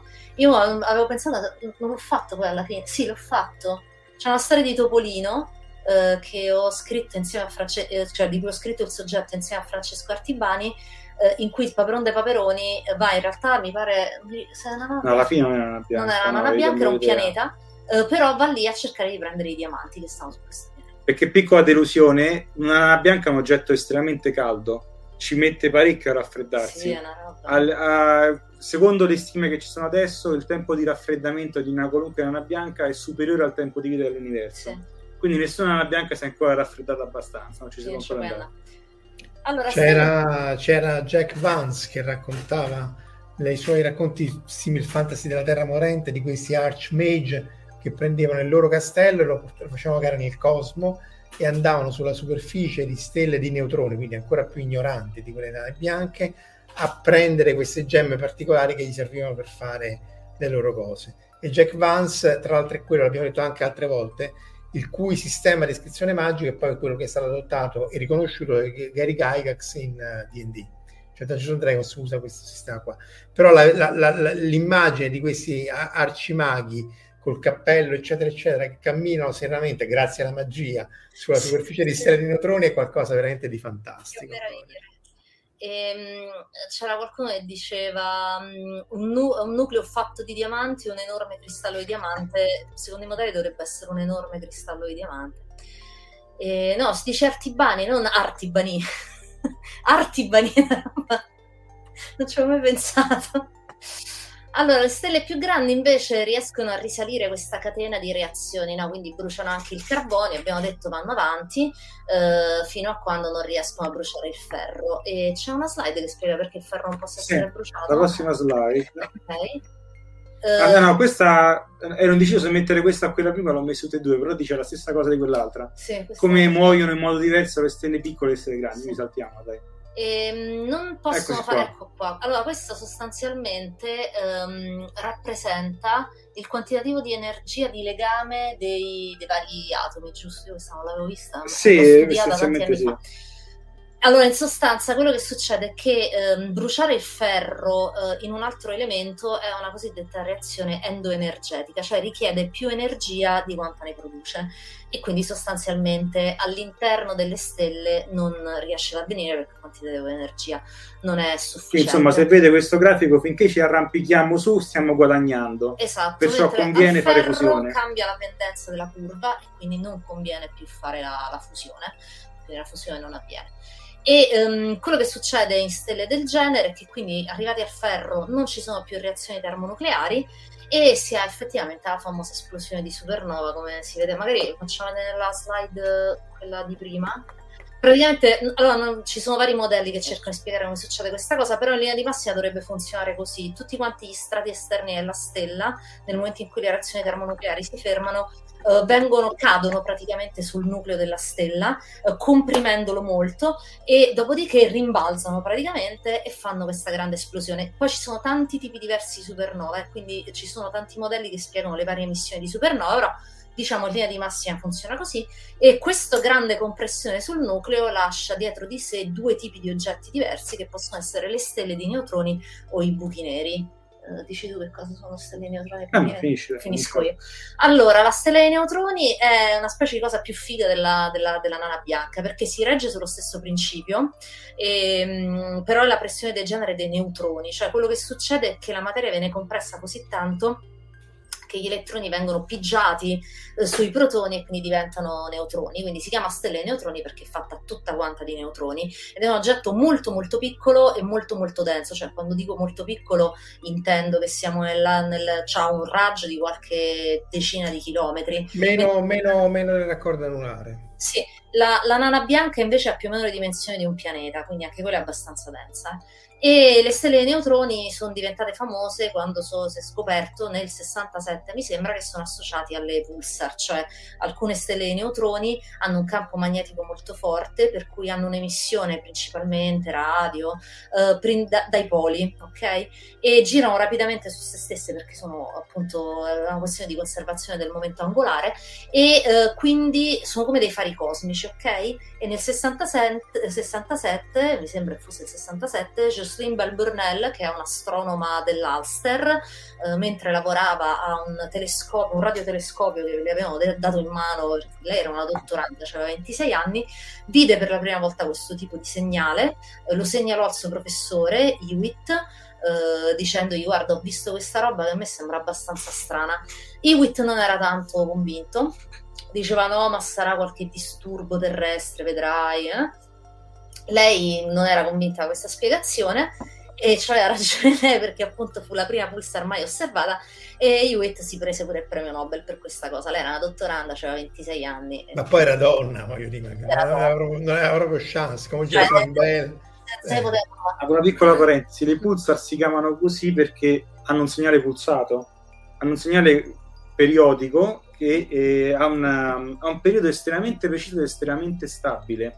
Sono degli orologi perfetti le pulsar, e per questo vengono usati spesso nella fantascienza come sistemi di riferimento, perché se io ti dico il periodo di alcune pulsar ti posso tracciare una rotta, perché dal periodo tu cerchi le pulsar e trovi rapidamente qual è quella che ha questi periodi qua. Se ne fa spesso menzione in tante serie di fantascienza o film. L'ultima che mi viene in mente, perché ho visto la puntata non molto tempo fa, è Star Trek Enterprise, la puntata in cui degli scienziati allegri, anche divertendosi un po', risvegliano i Borg che erano rimasti lì dal primo contatto, e i Borg ovviamente fanno un sedere a tutti, e nell'andarsene via vengono infine sconfitti, prima di sconfiggersi mandano verso il quadrante delta dei periodi di alcune pulsar, e la puntata si chiude con questo momento crepuscolare che dice, e quindi in pratica hanno detto dove sta la Terra, a chi l'hanno detto sarà un problema di chi sarà nel XXIV secolo, e infatti lo sarà. No, non esistono due pulsar con la stessa frequenza, esatto, perché appunto si misura con precisione incredibile. Sì, esatto. Infatti la prima volta Jocelyn Bell Burnell aveva scherzato, l'aveva segnalato all'epoca diciamo le rivelazioni radio avvenivano su dei lunghi fogli di carta, sembrava una specie di elettrocardiogrammi, e quella era sostanzialmente l'emissione radio come variava nel tempo, e lei su questo tracciato dove aveva trovato questa sorgente l'aveva segnalata scrivendoci LGM, che stava per Little Green Man, che era uno scherzo, Elena che pensava che erano gli alieni, però il segnale era così regolare e non era mai stata vista una cosa del genere, che aveva un qualche senso pensare che potessero essere gli omini verdi, perché è una cosa che non era mai stata osservata. E ok, mentre il buco nero è un oggetto in cui la forza di gravità che ha pigiato il era veramente molto molto forte, l'oggetto è estremamente denso, così tanto denso che la forza di gravità non può essere più fermata da nessun fenomeno fisico che noi conosciamo, quantomeno. Quindi tecnicamente, scusate, quello che succede, il buco nero ha un certo quantitativo di massa concentrato in un punto, dove per punto si intende proprio quello senza dimensioni, il punto geometrico. Quindi sarebbe un oggetto di densità infinita. Questa cosa ovviamente fisicamente non ha molto senso, e probabilmente si chiama singolarità questa roba qui. In realtà la singolarità può essere anche senza direttamente il punto senza dimensioni, però. E questa cosa qui sembra essere, secondo alcuni scienziati, una conseguenza, cioè questo assurdo che si trova nella teoria, assurdo fisico, sembra essere, viene indicato da alcuni scienziati come una conseguenza del fatto che noi non siamo riusciti ancora a mettere insieme le due grandi teorie che spiegano come funziona l'universo, ossia la teoria della relatività generale, che vale per le grandi masse, e la meccanica quantistica, che vale invece per le particelle. E quindi sembra Mario costui. Giuliano cerca cosa? No, e quindi probabilmente c'è qualcosa che non sappiamo, ok? Comunque non è strettamente necessario che sia un oggetto a una densità infinita. Qualsiasi oggetto che abbia una densità sopra un certo valore è un buco nero, perché la caratteristica del buco nero è che ha una velocità di fuga superiore a quella della luce. La velocità di fuga è sostanzialmente la velocità che un oggetto deve raggiungere per potersi svincolare dalla gravità di un oggetto astronomico. E in questo caso questa velocità è maggiore di 300.000 km al secondo, e quindi si dice buco nero perché non è visibile nelle onde elettromagnetiche, perché i fotoni rimangono intrappolati dentro. Infatti si vedono generalmente con a parte, vabbè, noi adesso abbiamo le foto, che non è la foto del buco nero, ma è la foto della materia che cade sopra il buco nero. E non è manco una foto, non è una rielaborazione del calcolatore, con tutta una serie di supercazzole sopra, per cui poi alla fine No, ah sì, scusa, quello è un buco nero, sì, vabbè, era per fare l'esempio, quello è un buco nero supermassivo, quei buchi neri che stanno al centro delle galassie, due buchi neri. Allora, chiedono, dov'è che lavorava Jocelyn Bell? No, non era Bell, se non sbaglio era in Irlanda, tu ricordi dove lavorava Bell Burnell? E intanto che guardate, chiedono quante stelle di neutroni sono anche pulsar. Direi che sono più quelle che sono pulsar che quelle che non lo sono. Praticamente la condizione standard è che siano pulsar. Glasgow e poi a Cambridge, quindi non ci avevo azzeccato perché sono tutte e due British. Cita David Cashie, che come saprete il famosissimo album dei Joy Division, Non Pleasures, la figura del segnale radio emesso da una punta. Non è una pulsar qualsiasi, è proprio la prima pulsar mai osservata, cioè quella quindi è proprio quella là. E allora si diceva, si vedono modi indiretti. Allora sì, tu dicevi giustamente, quella non è una foto perché è un collage rielaborato di immagini all'infrarosso, quindi la chiamano foto ma non è una foto. E, però i buchi neri generalmente si possono vedere in due modi: o perché hanno una forte gravità e quindi modificano sostanzialmente le orbite degli oggetti che ci stanno intorno. Questo è vero soprattutto per i buchi neri supermassivi, che però non si formano probabilmente alle stelle, ma nascono già buchi neri, esatto, nascono generalmente, no, potrebbe essere dal crescimento di altri oggetti che ci cadono sopra, comunque con ogni probabilità nascono come buchi neri, e quindi ad esempio così è stato visto il buco nero al centro della nostra galassia, Sagittarius A, perché tutte quante le stelle giravano intorno a niente. Oppure con gli anelli di accrescimento, cioè la materia che tende a cadere sul buco nero forma queste grosse ciambelle molto molto luminose che emettono onde radio, raggi gamma, un po' di tutto, e quindi si vedono quelle. E oppure adesso le possiamo vedere anche alle onde gravitazionali. In realtà quando si fondono le vediamo, le onde gravitazionali. Quando si fondono, anche lì se sono state varie scoperte, perché quei buchi neri di quelle grandezze, 20, 50, 100 masse solari, in teoria non potevano esserci, sì, ma loro non lo sapevano e quindi esistono. Esatto, questa è stata una delle grandi scoperte dell'astronomia alle onde gravitazionali, cioè scoprire che ci sono dei buchi neri di massa intermedia che non erano previsti dai modelli, perché i modelli in genere considerano i buchi neri che si formano appunto in questo modo che ho detto, oppure i buchi neri galattici, che sono quelli che stanno al centro delle galassie, che sono messi per collo, per citare i news. Vediamo se riesco a farvi vedere questa. Aspettare, avevo detto così. Questo. Ma il professore era Uish, ho detto Uish. Eccoli qua, queste sono le osservazioni dei merging di onde gravitazionali, quindi di oggetti neri, sì, in masse solari, e vediamo se riesco a metterlo più grande.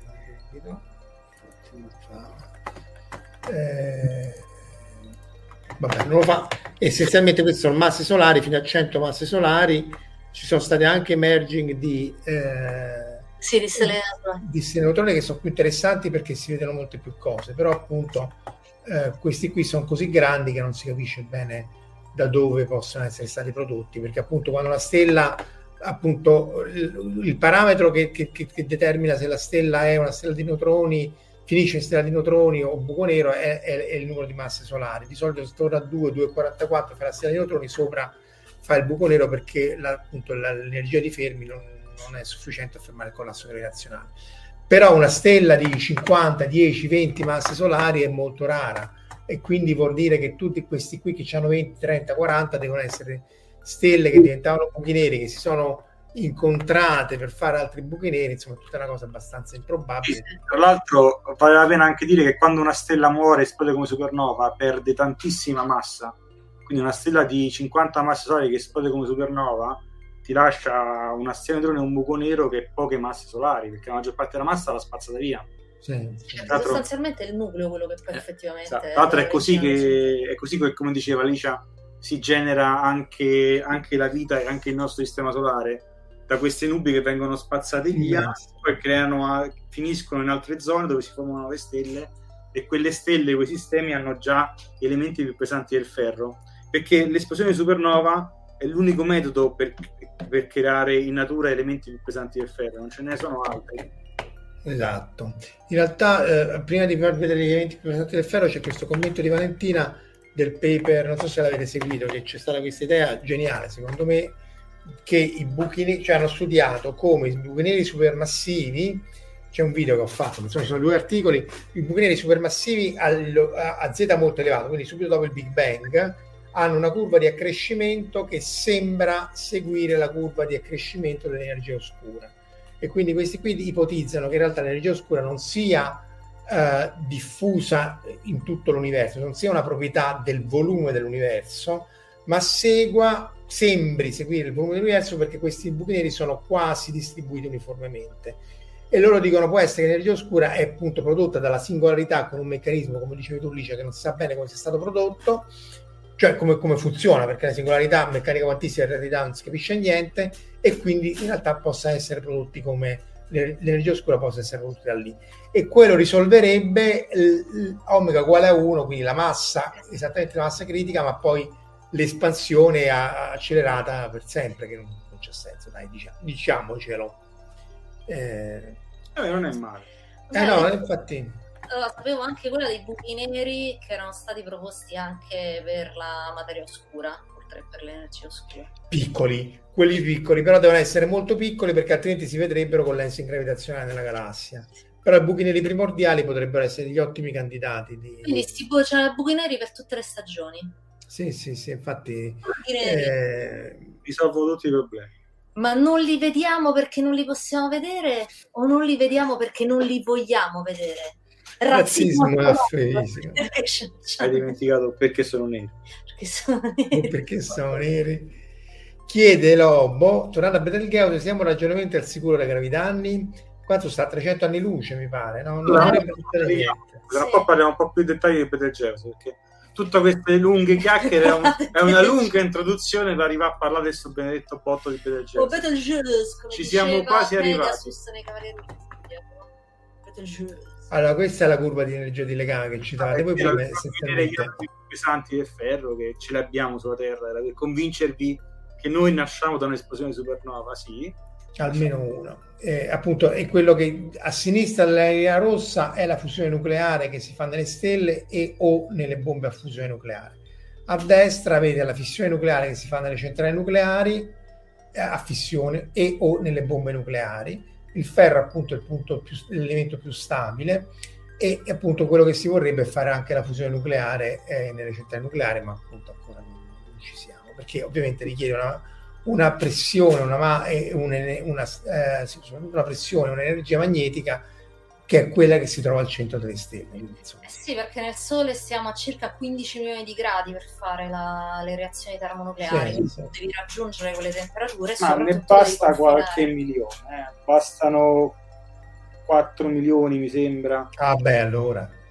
Che ce l'ho. E poi lo devi pure confinare, perché voglio dire, tu stai sta micro palletta dei 4 milioni di gradi, cioè se tocca una cosa qualunque sì, non è bello. Non è che la fai evaporare, la prova a distruggere il plasma, e anche ha detto Cioè, c'è tutto il confinamento elettromagnetico, è un altro casino, cioè magnetico è un altro casino. Ok, andando avanti, che c'era poi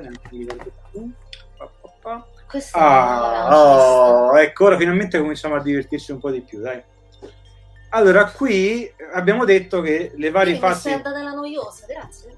No, vabbè, comunque si comincia a parlare di cose si avviciniamo finalmente a questo famoso botto delle supernove. Abbiamo detto che le varie fasi di bruciamento che attraversa una stella non hanno la stessa durata. L'idrogeno è la fase che dura più a lungo in assoluto, ma quanto più a lungo, cominciamo a dare un po' di numeri. Qui parliamo di una stella di 25 masse solari, che vede brucia quella che dura pochissimo, quella che dura comunque poco, brucia idrogeno per 7 milioni di anni, brucia elio per 700.000 anni, scusate, brucia il carbonio per 600 anni, il neon per un anno, ossigeno 6 mesi, silicone. Il silicio per un giorno, dopodiché guardate come si accelera immediatamente. Per cui, ecco, non mi ricordo chi lo chiedeva, ma abbiamo dei segnali che sta per esplodere. Dovremmo capire che cosa sta bruciando adesso Betelgeuse. Betelgeuse, per la cronaca, tra un po' c'è lo schermo riassuntivo, ha tra i 15 e le 20 masse solari. Quindi ha tempi un pochino più dilatati rispetto a quelli che leggete qua, ma non di molto, non cambia tantissimo. Quindi se sta ancora bruciando... allora, l'idrogeno non dovrebbe essere... è una gigante rossa, quindi l'idrogeno non lo sta bruciando. Non si sa se potrebbe o non avere ancora innescato l'elio nel core, o avere già innescato l'elio, o avere innescato il carbonio. Chiaramente se non ha ancora innescato l'elio, o se ha da poco innescato l'elio, mettiamoci comodi perché c'è da aspettare parecchio. Infatti, Alberto riassume il nostro pensiero: muori. La speranza è che abbia almeno innescato il carbonio, e tra un po' ci arriviamo, cerchiamo di dare una risposta. Intanto comunque 600 anni direi che sono anche quelli fuori. Ma dipende quando l'ha innescato, cioè se 100 anni sì. Una stella è... già te la giochi di più, sì, è tra... già te la puoi giocare se 100 anni, sì, Lelio ti saluto cuore. Ci aveva anche detto che, vabbè, poi lo vediamo dopo, in base ai comportamenti che sta avendo Betelgeuse nell'ultimo periodo, non è che ci abbiamo chiarissimo cosa gli succede a queste stelle quando sono... No, infatti probabilmente, esatto, non sta perfettamente. Allora, andiamo alla prossima slide.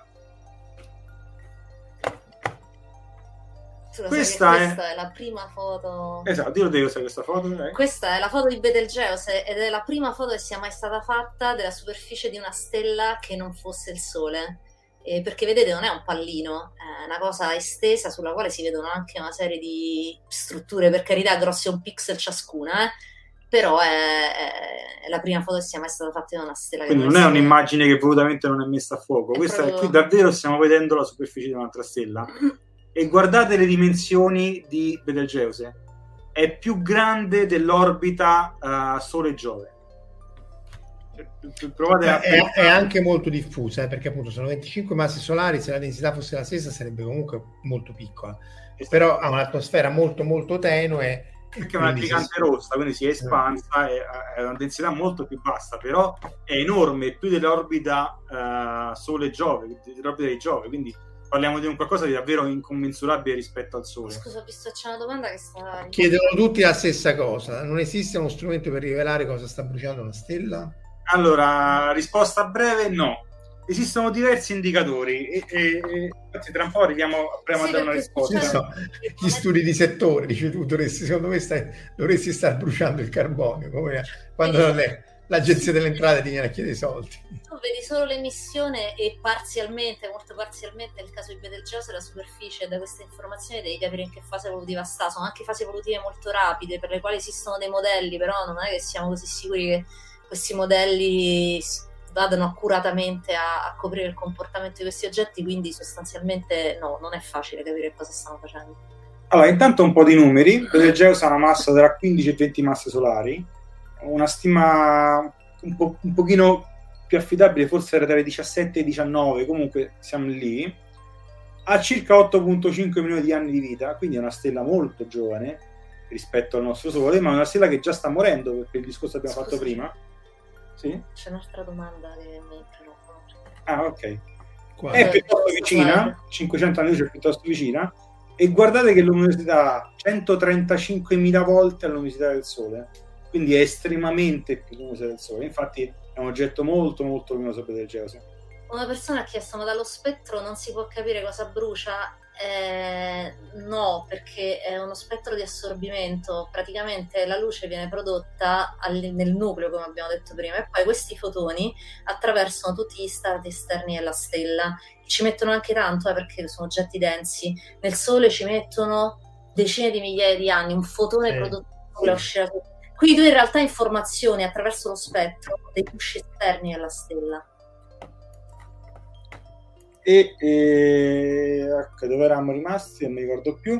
Allora, che cosa sta facendo Betelgeuse?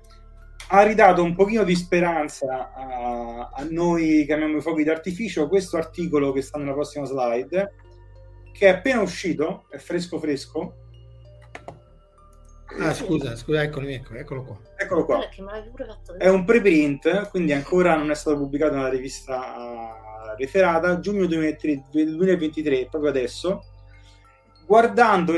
Studiando essenzialmente la variabilità di Betelgeuse, perché Betelgeuse, come tutte le supergiganti rosse, è una stella estremamente variabile, che attraversa fasi molto turbolente. Addirittura non ha una forma perfettamente sferica, la sua forma cambia, questo l'ha visto molto bene. Si è visto nell'immagine. Si è visto nell'immagine prima, e se guardate diverse immagini del Betelgeuse, vedete che la sua forma cambia perché subisce dei traumi molto molto intensi e quindi varia molto la sua luminosità. Ci sono dei modelli che ti dicono come deve cambiare la luminosità a seconda di come è fatta la stella. Quindi, banalizzando molto, confronti il modello con la curva di luce che vedi, ossia con la variazione della luminosità di Betelgeuse, e più o meno dovresti capire di cosa è fatta e cosa sta bruciando. E secondo questi autori potrebbe star bruciando il carbonio. E il carbonio è un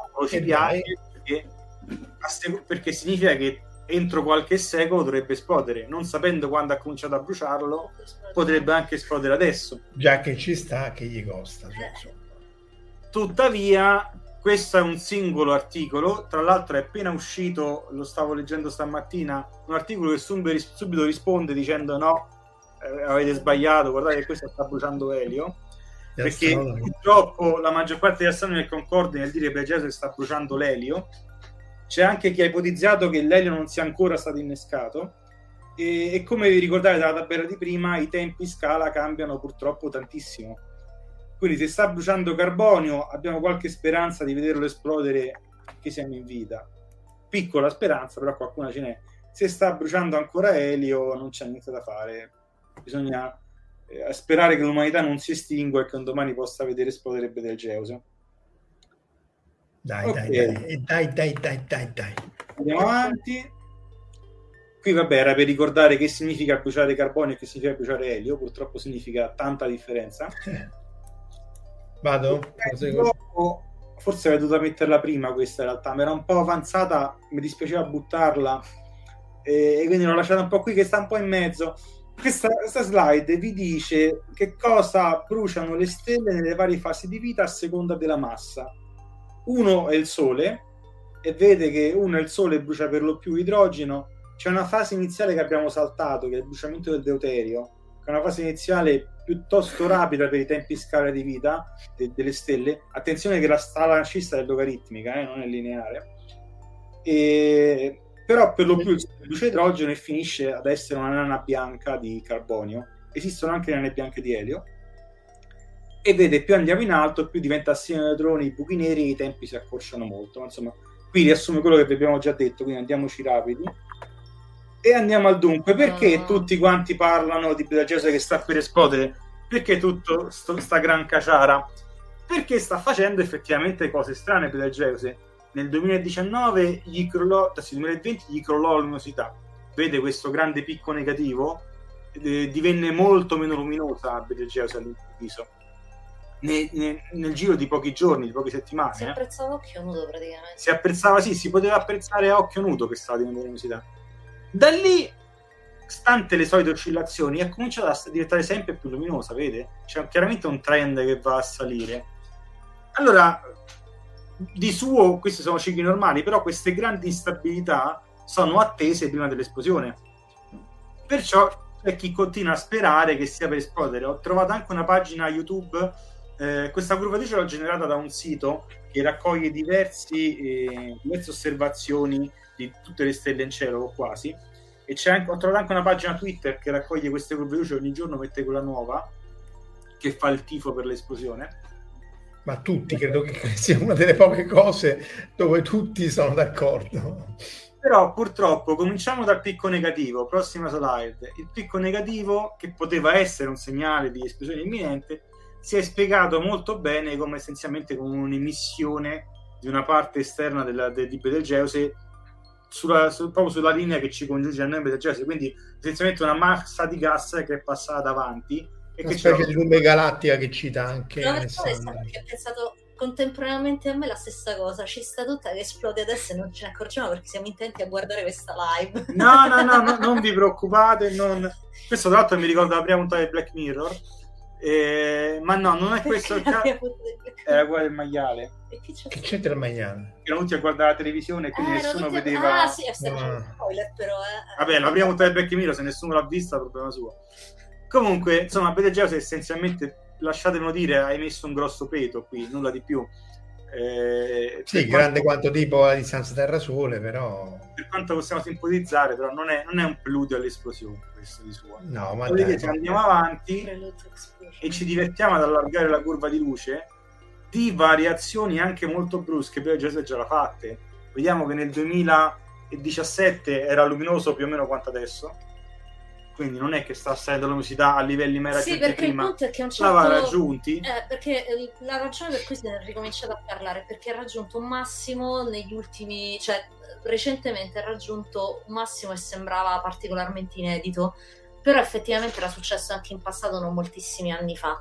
e questo picco improvviso aveva riacceso l'interesse, però sembra far parte della normale periodicità della stella. E per convincervi di questo, se andiamo ancora più avanti, ho allargato la scala temporale al massimo per quanto riguarda queste osservazioni omogenee, e qui di nuovo vedete che tutto sommato è successo qualcosa, sì, ma le variazioni sembrano essere normali. E poi vai avanti di due slide, l'ultima immagine che ti ho mandato stamattina, cioè oggi pomeriggio, ecco, addirittura insieme tutte le osservazioni disponibili da Betelgeuse si arriva agli anni 30. Ora non dovete guardare tutto, vedete che varia parecchio, e vi ho evidenziato ad esempio un punto in cui la luminosità a circa metà anni 80 era crollata quasi quanto il 2020. Siamo lì comunque. Quindi la stessa stella seguita dagli anni 30 da oggi, e questi sono quindi la magnitudine, la scala è la stessa, quindi tu dici oscilla sempre questi minuti. E fa anche grandi picchi e grandi crolli, questo è quello che fa vedere, non ha fatto tutto sommato nulla di eccezionale. Purtroppo... In tanti dicono che la stella ci sta trollando, io direi che ci sta facendo vedere tante cose, ma non ci fa. Però ecco, questo era per dire, queste variazioni sono sì molto interessanti, ma da sole non ci aggiungono molta informazione. Non lo sappiamo cosa, se sta per esplodere o no, non lo sappiamo se sta bruciando carbonio o elio. La maggior parte degli astronomi propende per l'elio, quindi sta bruciando elio, perciò niente, bisogna aspettare ancora decine o centinaia di migliaia di anni per poter sperare che esploda, ma magari si sbagliano, perché in fondo, cacchio, tutte le cose che non sappiamo, proprio questa dobbiamo sapere bene. E su sì, ma poi può essere pure questa, cioè, gli anni 30 nella scala di una stella non è manco ieri, quando sono andato a prendere il caffè un attimo fa, cioè neanche stamattina. Tra l'altro notate che il picco negativo era più o meno quando c'è stata Chernobyl.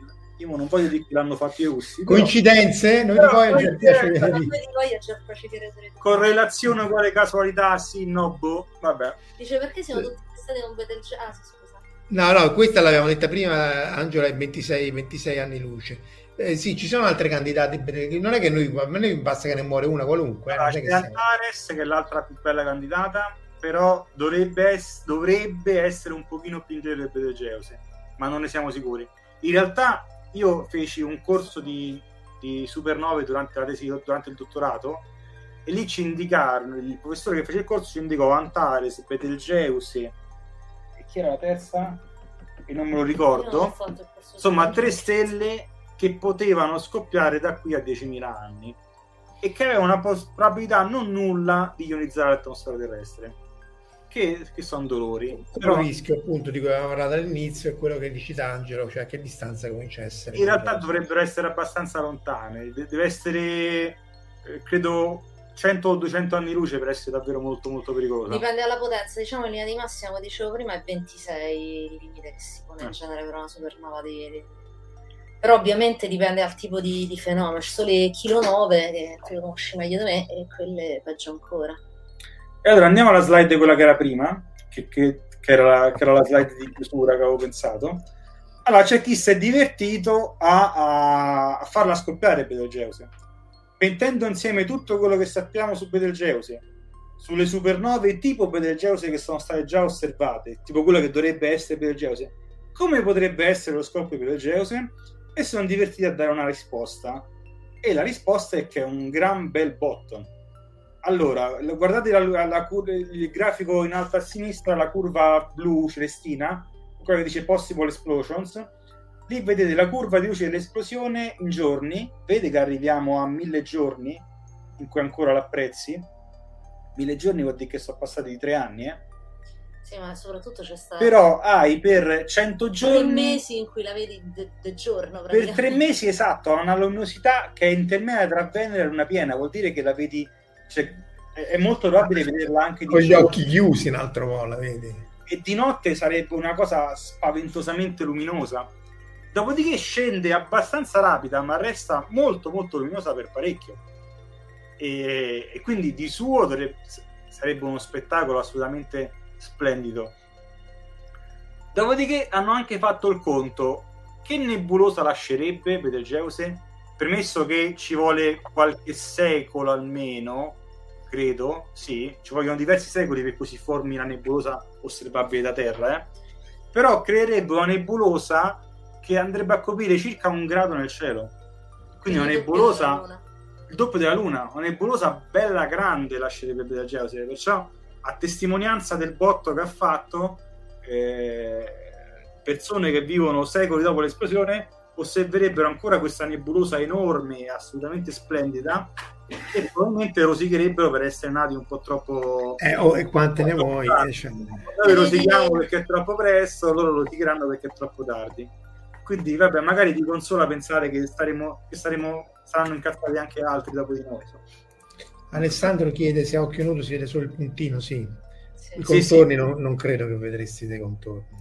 Vedi un puntino spaventosamente luminoso, ma se avete visto Venere, in questo periodo si vede molto molto bene, è più luminoso di Venere, e Venere al momento all'alba e al tramonto è la cosa più luminosa che si vede in cielo, quindi è un palloccone bello grosso, però comunque una sorgente puntiforme perché è lontano.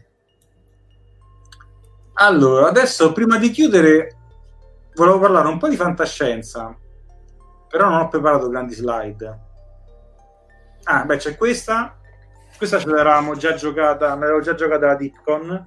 Un'esplosione di supernova chiaramente può influenzare molto la cultura che la osserva, e c'era questa puntata splendida di Orville dove una stella che esplode in supernova influenza talmente tanto una intera società per cui chi è nato nel segno zodiacale a cui apparteneva quella stella viene considerato maledetto, quindi devi fare una vita da reietto imprigionato in questi campi di concentramento essenzialmente, dove non ha diritti, dove deve stare abbandonato a se stesso solo perché è nato nel mese sbagliato.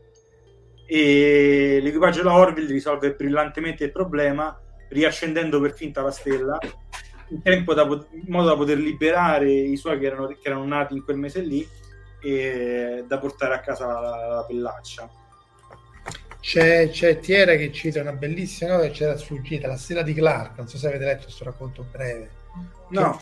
Che in pratica è, questi vanno e trovano questa stella che appunto è stata andata supernova, pianeta con la civilizzazione distrutta, e dice però è chiaro che questa è stata fatta esplodere per fare appunto la stella cometa dei magi, e quindi è chiaro che magari doveva essere un atto dovuto, però intanto abbiamo vaporizzato tutti questi qua. Ovviamente Clark lo scrive molto meglio perché è Clark, quindi andava a recuperare anche se me l'ho spoilerato. Nell'improbabile ipotesi che Betelgeuse possa fare davvero danno alla vita sulla Terra, non credo, non dovrebbe farla, però magari c'è chi si divertirà a incidere sulla pietra. L'avevo detto che stava al carbonio come ultima cosa, al carbonio, ho ragione io. Poi Marco, parli tu di generazioni? No, che c'è da dire qua pure, c'è, è brutto come film, Don Moore, però c'è questa cosa che è tutto dominato dal fatto che c'è questa stella che sta per andare supernova, è molto bella come luci, come impostazione della scena, però insomma la storia è quella che è. Ce ne sono tante, perché poi in Star Trek varie volte osservano questi oggetti, però qui forse è uno dei film dove ha un ruolo magari non essenziale ma importante nella narrazione della storia. Sì, perché era per deviare il Nexus, no?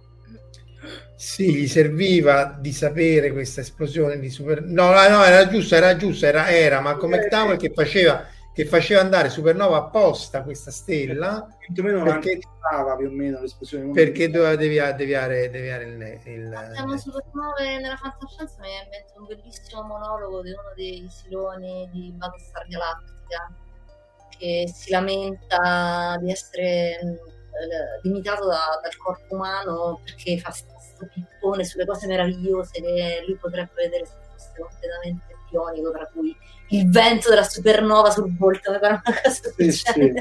Allora, il vento della supernova sul volto, io cito sempre questo cartoon di XKCD che dice che se tu prendi una bomba a fusione nucleare e te la fai scoppiare davanti a un occhio, prendi tipo 1 milione di volte meno radiazione che se il Sole, che non può, diventasse supernova a una unità astronomica. Tanto per dare un'idea di quanti, cioè di che razza di botto stiamo parlando. Allora, questa è la generazione, poi chi c'è? Vabbè, il libro l'abbiamo detto. Dici qualche altro modo però, anziogeno. Le supernove. Allora, io vabbè, ho messi due tipici. Allora, comincia con i dinosauri, quindi in realtà la prima volta ho pensato a questa, cioè avevo pensato a questa idea qui tutte le volte che i giornali scrivono scoperto asteroide che ci distruggerà tutti quanti, e quindi diciamo l'asteroide probabilmente è la cosa più concreta tra tutti i modi con i quali l'universo ci può ammazzare, però stiamo anche cercando di trovare delle contromisure, e tra cui c'è la missione, cioè la più importante probabilmente recente è la missione DART. Infatti auguri a chi ho visto che Lobo, Lawrence Traivalle dice che è il compleanno. DART ha fatto un po' di esercizietti, ma prima di fare Bruce Willis a Armageddon ce ne vuole, Però è anche vero, vabbè, faccio un breve riassunto, magari non tutti sanno. DART è questa missione che è andata vicino a un sistema doppio di asteroidi, Didymos, che è un asteroide più grande, uno più piccolino, gli gira intorno, e la missione era quella di schiantarsi sopra quello piccolino, Dimorphos, e modificarne in qualche modo l'orbita, perché questo...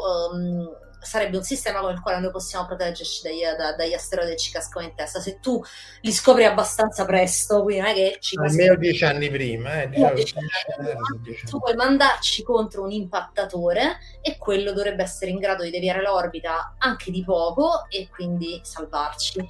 Ed effettivamente DART è stato un grande successo, perché è riuscito a modificare, allora sarebbe stato considerato un successo se fosse riuscito a modificare di 7 minuti, mi sembra, l'orbita di Morphos, e l'ha modificata di 37 minuti, e quindi è stato, insomma, ha dimostrato la fattibilità di questa cosa qui.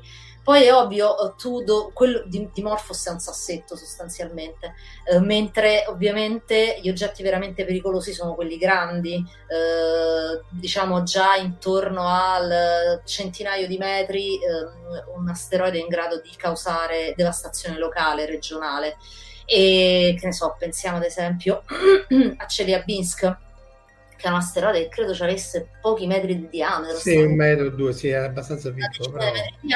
E ha causato danni su un'area molto vasta, un sacco di gente è rimasta ferita, per fortuna non è morto nessuno. Pure Tunguska peggio ancora, anche lì stavamo parlando di un oggetto di qualche decina di metri, che è stato in grado di sbracare praticamente un'intera foresta. E vabbè, quelli tutto sommato sono abbastanza facili con questo approccio, però se cominciamo a parlare di oggetti come quelli dei dinosauri, cioè oggetti che vanno pure col chilometro di diametro, di deviarli ci vuole un impattatore bello grosso, quindi diciamo l'approccio comunque è giusto ed è fattibile. Poi altri approcci sono appunto Bruce Willis con le bombe atomiche, come è stato fatto vedere anche in Don't Look Up, che diciamo però è un po' una soluzione d'emergenza, cioè quando proprio ti sta venendo in fronte non sai che altro devi fare, perché anche quello è un approccio strapieno di incognite che riguardano soprattutto la struttura e devi scavare. È come dice Bruce Willis, se quello è metallico vai a scavare, cioè, se è metallo pure la bomba atomica non gli fa niente. Quindi ci sono un sacco di incognite, anche lì sono stati fatti dei test sulla Terra per vedere, cioè, diversi materiali come puoi fare. La prototerra che è andata a sbattere contro la Terra sappiamo che tagli avesse, allora immagino ti riferisci a quella che ha creato la Luna, quella era un pezzettino, cioè sì, aveva delle sì, Marte, sì, però bisogna considerare, esatto, Teia, bisogna considerare che all'epoca la Terra era praticamente fluida e anche questo pianetino era fluido, quindi non è stato proprio un impatto come ce lo possiamo immaginare normalmente, una specie di fusione, diciamo, che nella dinamica ha portato al distacco di una parte di questo materiale fluido che con ogni probabilità ha creato la Luna, quindi questo diciamo è il modello, la teoria più accreditata sulla formazione della Luna, perché il materiale leggero eccetera eccetera, quindi esatto. Vulcanismo legato all'attività, sì. E vabbè, quindi cominciamo quello lì, però poi piano piano si estende. Il Sole c'ha anche altri modi per ammazzarci, tra cui le tempeste solari, e ce ne sono sembra, non è del tutto sicuro, ma sembra che ce ne siano state alcune veramente catastrofiche nel passato, che sono il problema delle tempeste solari. come impatto per, principalmente sull'umanità, sono nel fatto che noi siamo una civiltà che dipende molto dalla tecnologia e questo tipo di tempeste sono in grado di mandarla a pallino, e questo ovviamente potrebbe causare un collasso generale della civiltà. Anche lì, diciamo, un po' ci possiamo proteggere perché comunque il Sole è un oggetto che studiamo con grande attenzione e abbiamo comunque dei brevi margini per proteggerci, perché il Sole sta a una distanza di 8 minuti luce dalla Terra, quindi basta già spegnere qualcosa e questa cosa già ci potrebbe aiutare sotto tutto lo space weather, space situation awareness di cui cominciano a parlare. Ci troviamo in un momento di massimo solare e quindi... è un massimino, non so se Valentina è ancora sveglia, sta andando a dormire. Prego, non mi distrugge, perché io devo andare a settembre in Lapponia sperando di vedere l'aurora boreale, quindi non mi distruggere questa mia illusione. Quanti giorni, se posso chiedere? Una settimana. Vabbè, una settimana forse ce la fate.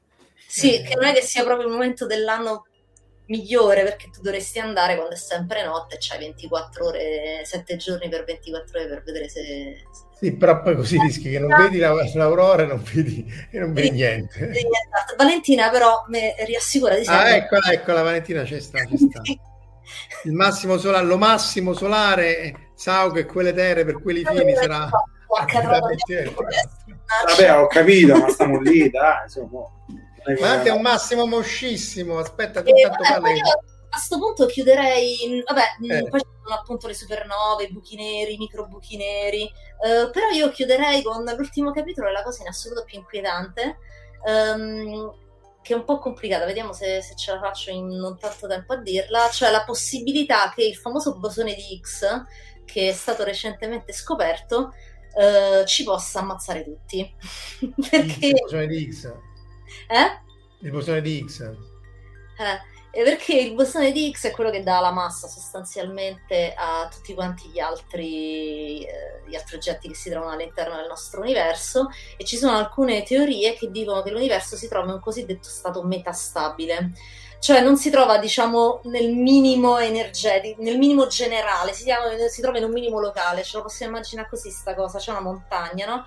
Dalla cima della montagna facciamo scendere un masso, questo masso a un certo punto trova uno sperone e si ferma, quello è un minimo locale, quindi il sasso rimane fermo lì, però se viene un terremoto tipo qualsiasi altra cosa si rompe lo sperone e il masso rotola a valle. Ecco, pare che l'universo possa trovarsi nella stessa situazione e quindi potrebbe scomparire tutto da un momento all'altro. Sì, io questa la credo poco. Che l'X abbia una massa, cioè che l'X ha una massa molto strana, appunto, che è metastabile, e vuol dire che lì c'è qualche fenomeno, qualche teoria di cui che noi non conosciamo, che la pone lì esattamente, sì. Anche legata al principio antropico.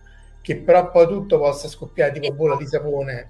Esatto, perché il punto è che ovviamente ci vuole dell'energia per riuscire a far uscire l'universo da quel punto lì, energia che in teoria si potrebbe prendere dalle situazioni quantistiche del vuoto, però noi stiamo a parlare di parelle, ok? Quindi io avevo detto questa cosa perché è particolarmente inquietante, però anche questa è una roba, insomma, cioè non di fantascienza, cioè ovviamente delle basi scientifiche, per la quale però non ci perderei il sonno stanotte. No, anche perché poi quella forse è quella più indolore di tutte queste che tu uccidi. Sì, perché...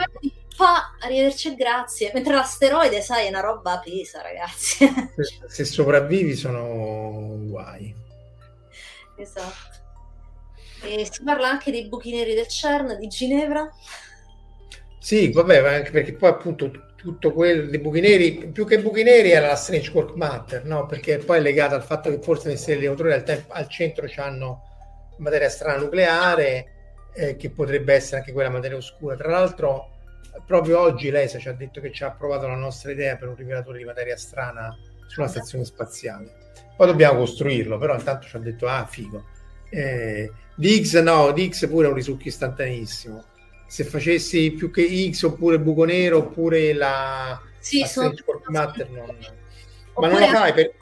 L'idea che possa esistere da qualche parte dell'antimateria in quantitativi significativi, perché a un certo punto c'era stata una rivelazione sulla stazione spaziale di, mi sembra, 8 atomi di antielio, una roba del genere. No, allora quello è, allora l'antimateria l'abbiamo misurata noi, gli antiprotoni con Pamela, e sono creati degli urti di raggi cosmici nelle fasce di Van Allen, quindi crea un antineutrone, quello dei cari dà un antiprotone e c'è una fascia di antimateria, così come c'è intorno a Giove. Questa è una roba di 10 anni fa e alcuni dicono allora potremmo utilizzarla come energia, però sono troppo poco.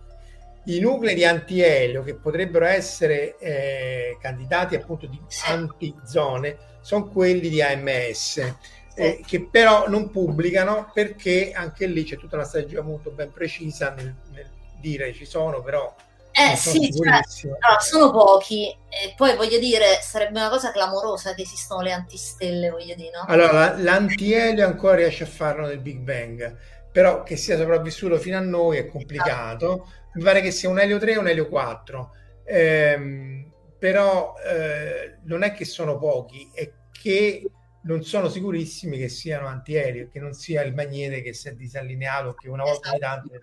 Quindi lì è ancora molto... Comunque, insomma, voglio rassicurare gli ansiosi che, essendo un libro scritto da un'ansiosa, io non è che voglio mettere altra ansia, ok? No, tu volevi, come si dice, quando fai... Esorcizzare. Esorcizzare, sì, no. Esatto. Perché, stranamente, l'astrofisica e tutte le cose che riguardano il cosmo sono una delle poche cose a me non mi mettono ansia. Cioè, a me quando esce l'articolo "moriremo tutti con l'asteroide", io, manco un secondo ci dedico a questo. Cioè, magari mi vado a vedere l'elenco dei NIO sul sito della NASA e non ci sta mai niente, e quindi però come probabilità direi che per morire l'asteroide è quello più probabile. Sì. Per la razza umana sì, cioè l'unica cosa che veramente ti può sbragare. Le altre magari ci sono problemi di estinzione della civiltà e cose del genere. Però l'asteroide può essere quello che fa un bel resettone tipo dinosauro. D'altronde l'hanno fatto pure in passato. Infatti, cioè, l'asteroide, voglio dire, è una cosa sicura nel futuro, è una questione soltanto di probabilità e di probabilità che avvenga, e quindi di ogni quanto tempo accadono degli eventi veramente catastrofici. Prima che riusciamo a costruire l'astronave. Se c'è un capitolo che mette ansia ed è l'ultimo, però non vi dico di che parte. Cioè, non è che proprio mette ansia, però... Vabbè, ve lo dovete leggere, insomma. Il libro tra l'altro esce tra 2 settimane, no? Quindi, sì. Quindi astrofisica per ansiosi. Poi se no c'è sta tutta la linea fantasy, no? La linea fantasy della rete. E dobbiamo ancora fare il puntatone sul multiverso, che c'è tutta pure la linea. Sì. Viene citato anche il multiverso in questo libro, perché oramai se non parli del multiverso non sei nessuno. Guarda, perché poi no, ma voi lo sapete meglio di me, e poi si va a mode anche nella scienza. Quindi io mi ricordo che facciamo a fare la tesi di Laura, era il grande momento dell'astrofisica e delle alte energie, facevamo tutti quello. No, adesso siamo... Però quando noi era veramente l'argomento del momento, l'astrofisica e le alte energie. Sì, perché fai X, fai posizione, fai osservazione appunto dei vari sorgenti, quindi... Sì. Grazie, mi fa piacere che qualcuno ha notato la copertina, che a me piace da morire. Questa bellissima copertina, dice David, va preso cartaceo per forza, sì. Grazie. E abbiamo più probabilità, dice Stefano, di beccarci l'asteroide. Sì. No, non credo. Cioè, credo che l'asteroide fine Timonto sia meno probabile dell'esplosione di Betelgeuse. Come tempi è capace che arriva prima in Betelgeuse e non fa danno. Ripeto, purtroppo ci possono fare male pure gli oggetti piccoli, però gli oggetti piccoli appunto hanno comunque un impatto regionale. Cioè quello dei dinosauri è stata una roba assolutamente globale, perché ha fatto il cratere che sta nel golfo dello Yucatan, ma il maremoto è stato globale, ha attraversato più volte tutti quanti gli oceani. Il quantitativo di polvere che si è riversato in atmosfera ha fatto sì che praticamente si oscurasse tutta l'atmosfera terrestre per un lungo periodo. Tra l'altro, non tantissimo tempo fa alcuni archeologi hanno detto di aver trovato dei fossili degli animali schiantati dall'asteroide. Sì, cioè hanno trovato dei depositi particolari in cui sembrano proprio che le creature sono state praticamente spazzate via dal... Spiaccicate tipo... E tra l'altro si sa che era primavera quando è successa questa cosa, perché sono riusciti a ricostruire proprio questi animali che hanno trovato, e si hanno trovato qual era lo stato di crescita degli individui, e quindi era un bel giorno di primavera quando il dinosauro è scolato. Il giorno di primavera, oh che bello, va a uscire, non piove, boh. È una bella domandona finale: non si è mai osservata la nascita di una stella? No, ma allora anche la nascita di una stella, cioè sì, tecnicamente dipende, esatto. Vediamo tutte le fasi, ma uno non è che proprio si deve immaginare una roba, appunto, cioè sì, c'è l'innesco e quindi sì, l'innesco tendenzialmente è una roba abbastanza, no, allora, vedi il feto nelle piramidi, vedere quando si appiccia la stella tendenzialmente si trova anche in delle regioni in cui è difficile osservare perché c'è tanto gas, e quindi l'emissione viene anche oscurata. Infatti le protostelle si guardano nei raggi infrarossi perché l'emissione infrarossa riesce a penetrare le polveri, quindi non vedi esattamente il momento, però appunto vedi tutte quante le fasi evolutive, come fa l'ecografia, giustamente. Tra l'altro una stella appena nata tipicamente è un oggetto molto turbolento, quindi sì, anche sì, anche. Sono tante cose, tante emissioni da studiare. Poi di stelle appena nate ne so se tante. Molto probabilmente c'è il disco protoplanetario intorno, quindi sì, appena nate sì, proprio diciamo il momento in cui si accende, che io sappia no. Gli antichi erano convinti di averlo visto, infatti chiamavano i nuovi oggetti che vedevano in cielo nove, che significa stella nuova, ma in realtà quelli invece sono fenomeni diversi, sono in genere variabili cataclismiche, cioè delle stelle particolari che ogni tanto fanno dei flescioni, e quindi tanto probabilmente il primo catalogo stellare mai fatto dall'uomo che ci è arrivato, quello di Ipparco. Ipparco forse si decide a farlo proprio dopo aver osservato una nova. Cominciò a chiedersi: ma quante sono queste nove che appaiono in cielo? Servirebbe una mappa di riferimento, non me la faccio io. Non l'ha fatta nessuno, vabbè, allora me la faccio io. Vabbè, ragazzi, allora astrofisica per ansiosi, appunto, per essere un evento catartico, ecco, quella era la parola che cercavo. Sì, per Licia, sì. Con gli dinosauri, con l'universo che collassa, dell'universo. Scusa, una breve parentesi. Ovviamente è anche un omaggio ad Asimov in due modi, perché Asimov ha fatto sia un saggio che si intitola Catastrofi a scelta, in cui parla appunto di tutti quanti i modi in cui l'umanità si può estinguere o fare una brutta fine, e ha curato anche un'antologia bellissima che si chiama Catastrofi col punto esclamativo, che temo oramai non si trova più, che ha praticamente la stessa struttura di questo libro qui, cioè si parte dalle catastrofi tipo distruzione della Terra, distruzione del sistema solare, via così, da più piccolo al più grande, che è più o meno lo stesso tipo di linea che ho seguito anch'io. Tra l'altro, mano a mano che ti allontani, più diventano improbabili gli eventi, quindi le cose che ci fanno, che ci dovrebbero impensierire di più, sono quelle molto vicine. Bene, tipo una guerretta nucleare, così, en passant. Esatto, cioè io più che guardare il cielo per morire tutti, guarderei per terra. Il riscaldamento globale, che quello prende assodato, esatto. Esatto, ci sono delle cose che ci minacciano molto più. Un'altra bella pandemia. La pandemia comunque è collegata al cambiamento climatico.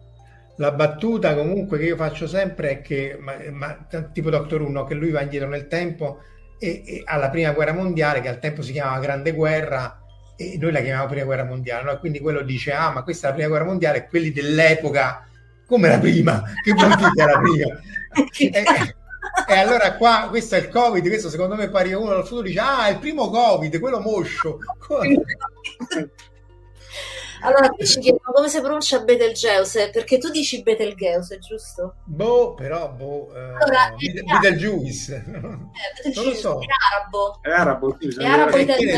Esatto. Che ne so io? Oppure appunto facciamo come Pegasus, Betelgeuse, oppure Beetlejuice, come faceva Tim Burton. Infatti prima c'era una persona che diceva: magari Betelgeuse, basta chiamare 3 volte il nome. Si pronuncia allora Betelgeuse in inglese, esatto. Betelgeuse per in italiano non lo so, perché ovviamente questo Betelgeuse o forse Betelgeuse. Ragazzi, Geuse. Comunque, se lo sapete, mettetelo nei commenti. Esatto. A questo punto basta che scoppia, dice giustamente Alberto, è vero, basta che scoppia, chiamate come te pare, fate chiamare come vuoi, basta che scoppia. Ovviamente like, share e subscribe, questa la sapete, se ci siete, però appunto cercate di fare un po' di pubblicità ovviamente al libro di Licia, però anche al canale, così via, in maniera da aumentare un po' la diffusione. Grazie mille, grazie a Licia e Giuliano, alla fine per il sonno che ci avevate siamo arrivati quasi a 2 ore, grazie a tutti, ci avete seguito appunto fino a 2 ore e buon fine settimana. Ciao. Ciao, grazie. Ciao a tutti. Avete ascoltato FantascientifiCast, podcast di fantascienza e cronache dalla galassia. Da un'idea di Paolo Bianchi e Omar Serafini con il contributo cibernetico del Cylon Prof Massimo De Santo. Potete seguirci ed interagire con noi sul nostro sito fantascientificast.com, sul profilo Instagram Fantascientificast, sul canale Telegram Fantascientificast e sulla nostra community Telegram t.me/FSC Community. Se siete particolarmente timidi, potete utilizzare la vecchia, cara e affidabile posta elettronica scrivendoci all'indirizzo redazione@fantascientificast.com. Tutte le puntate sono disponibili sul nostro sito e su tutti i principali servizi di streaming on demand. Se volete sostenere il nostro progetto offrendoci una birra romulana o un gotto esplosivo pangalattico, troverete tutte le informazioni e modalità nell'apposita sezione del nostro sito. Il podcast ha carattere esclusivamente ricreativo e divulgativo, non ha alcun scopo di lucro e viene diffuso gratuitamente. Fantascientificast è una produzione amatoriale. Non si intende infrangere alcun copyright, i cui diritti appartengono ai rispettivi detentori. Autorizzazione SIAE 5612I5359. Nessun byte e nessun tribolo sono stati maltrattati durante la produzione di questo podcast. Val 9000 e l'equipaggio di Fantascientificast vi augurano lunga vita e prosperità e vi danno appuntamento al prossimo episodio lungo la rotta di Kessel. E ricordate, la fantascienza finge di guardare dentro il futuro, ma in realtà guarda il riflesso della verità che è davanti a noi.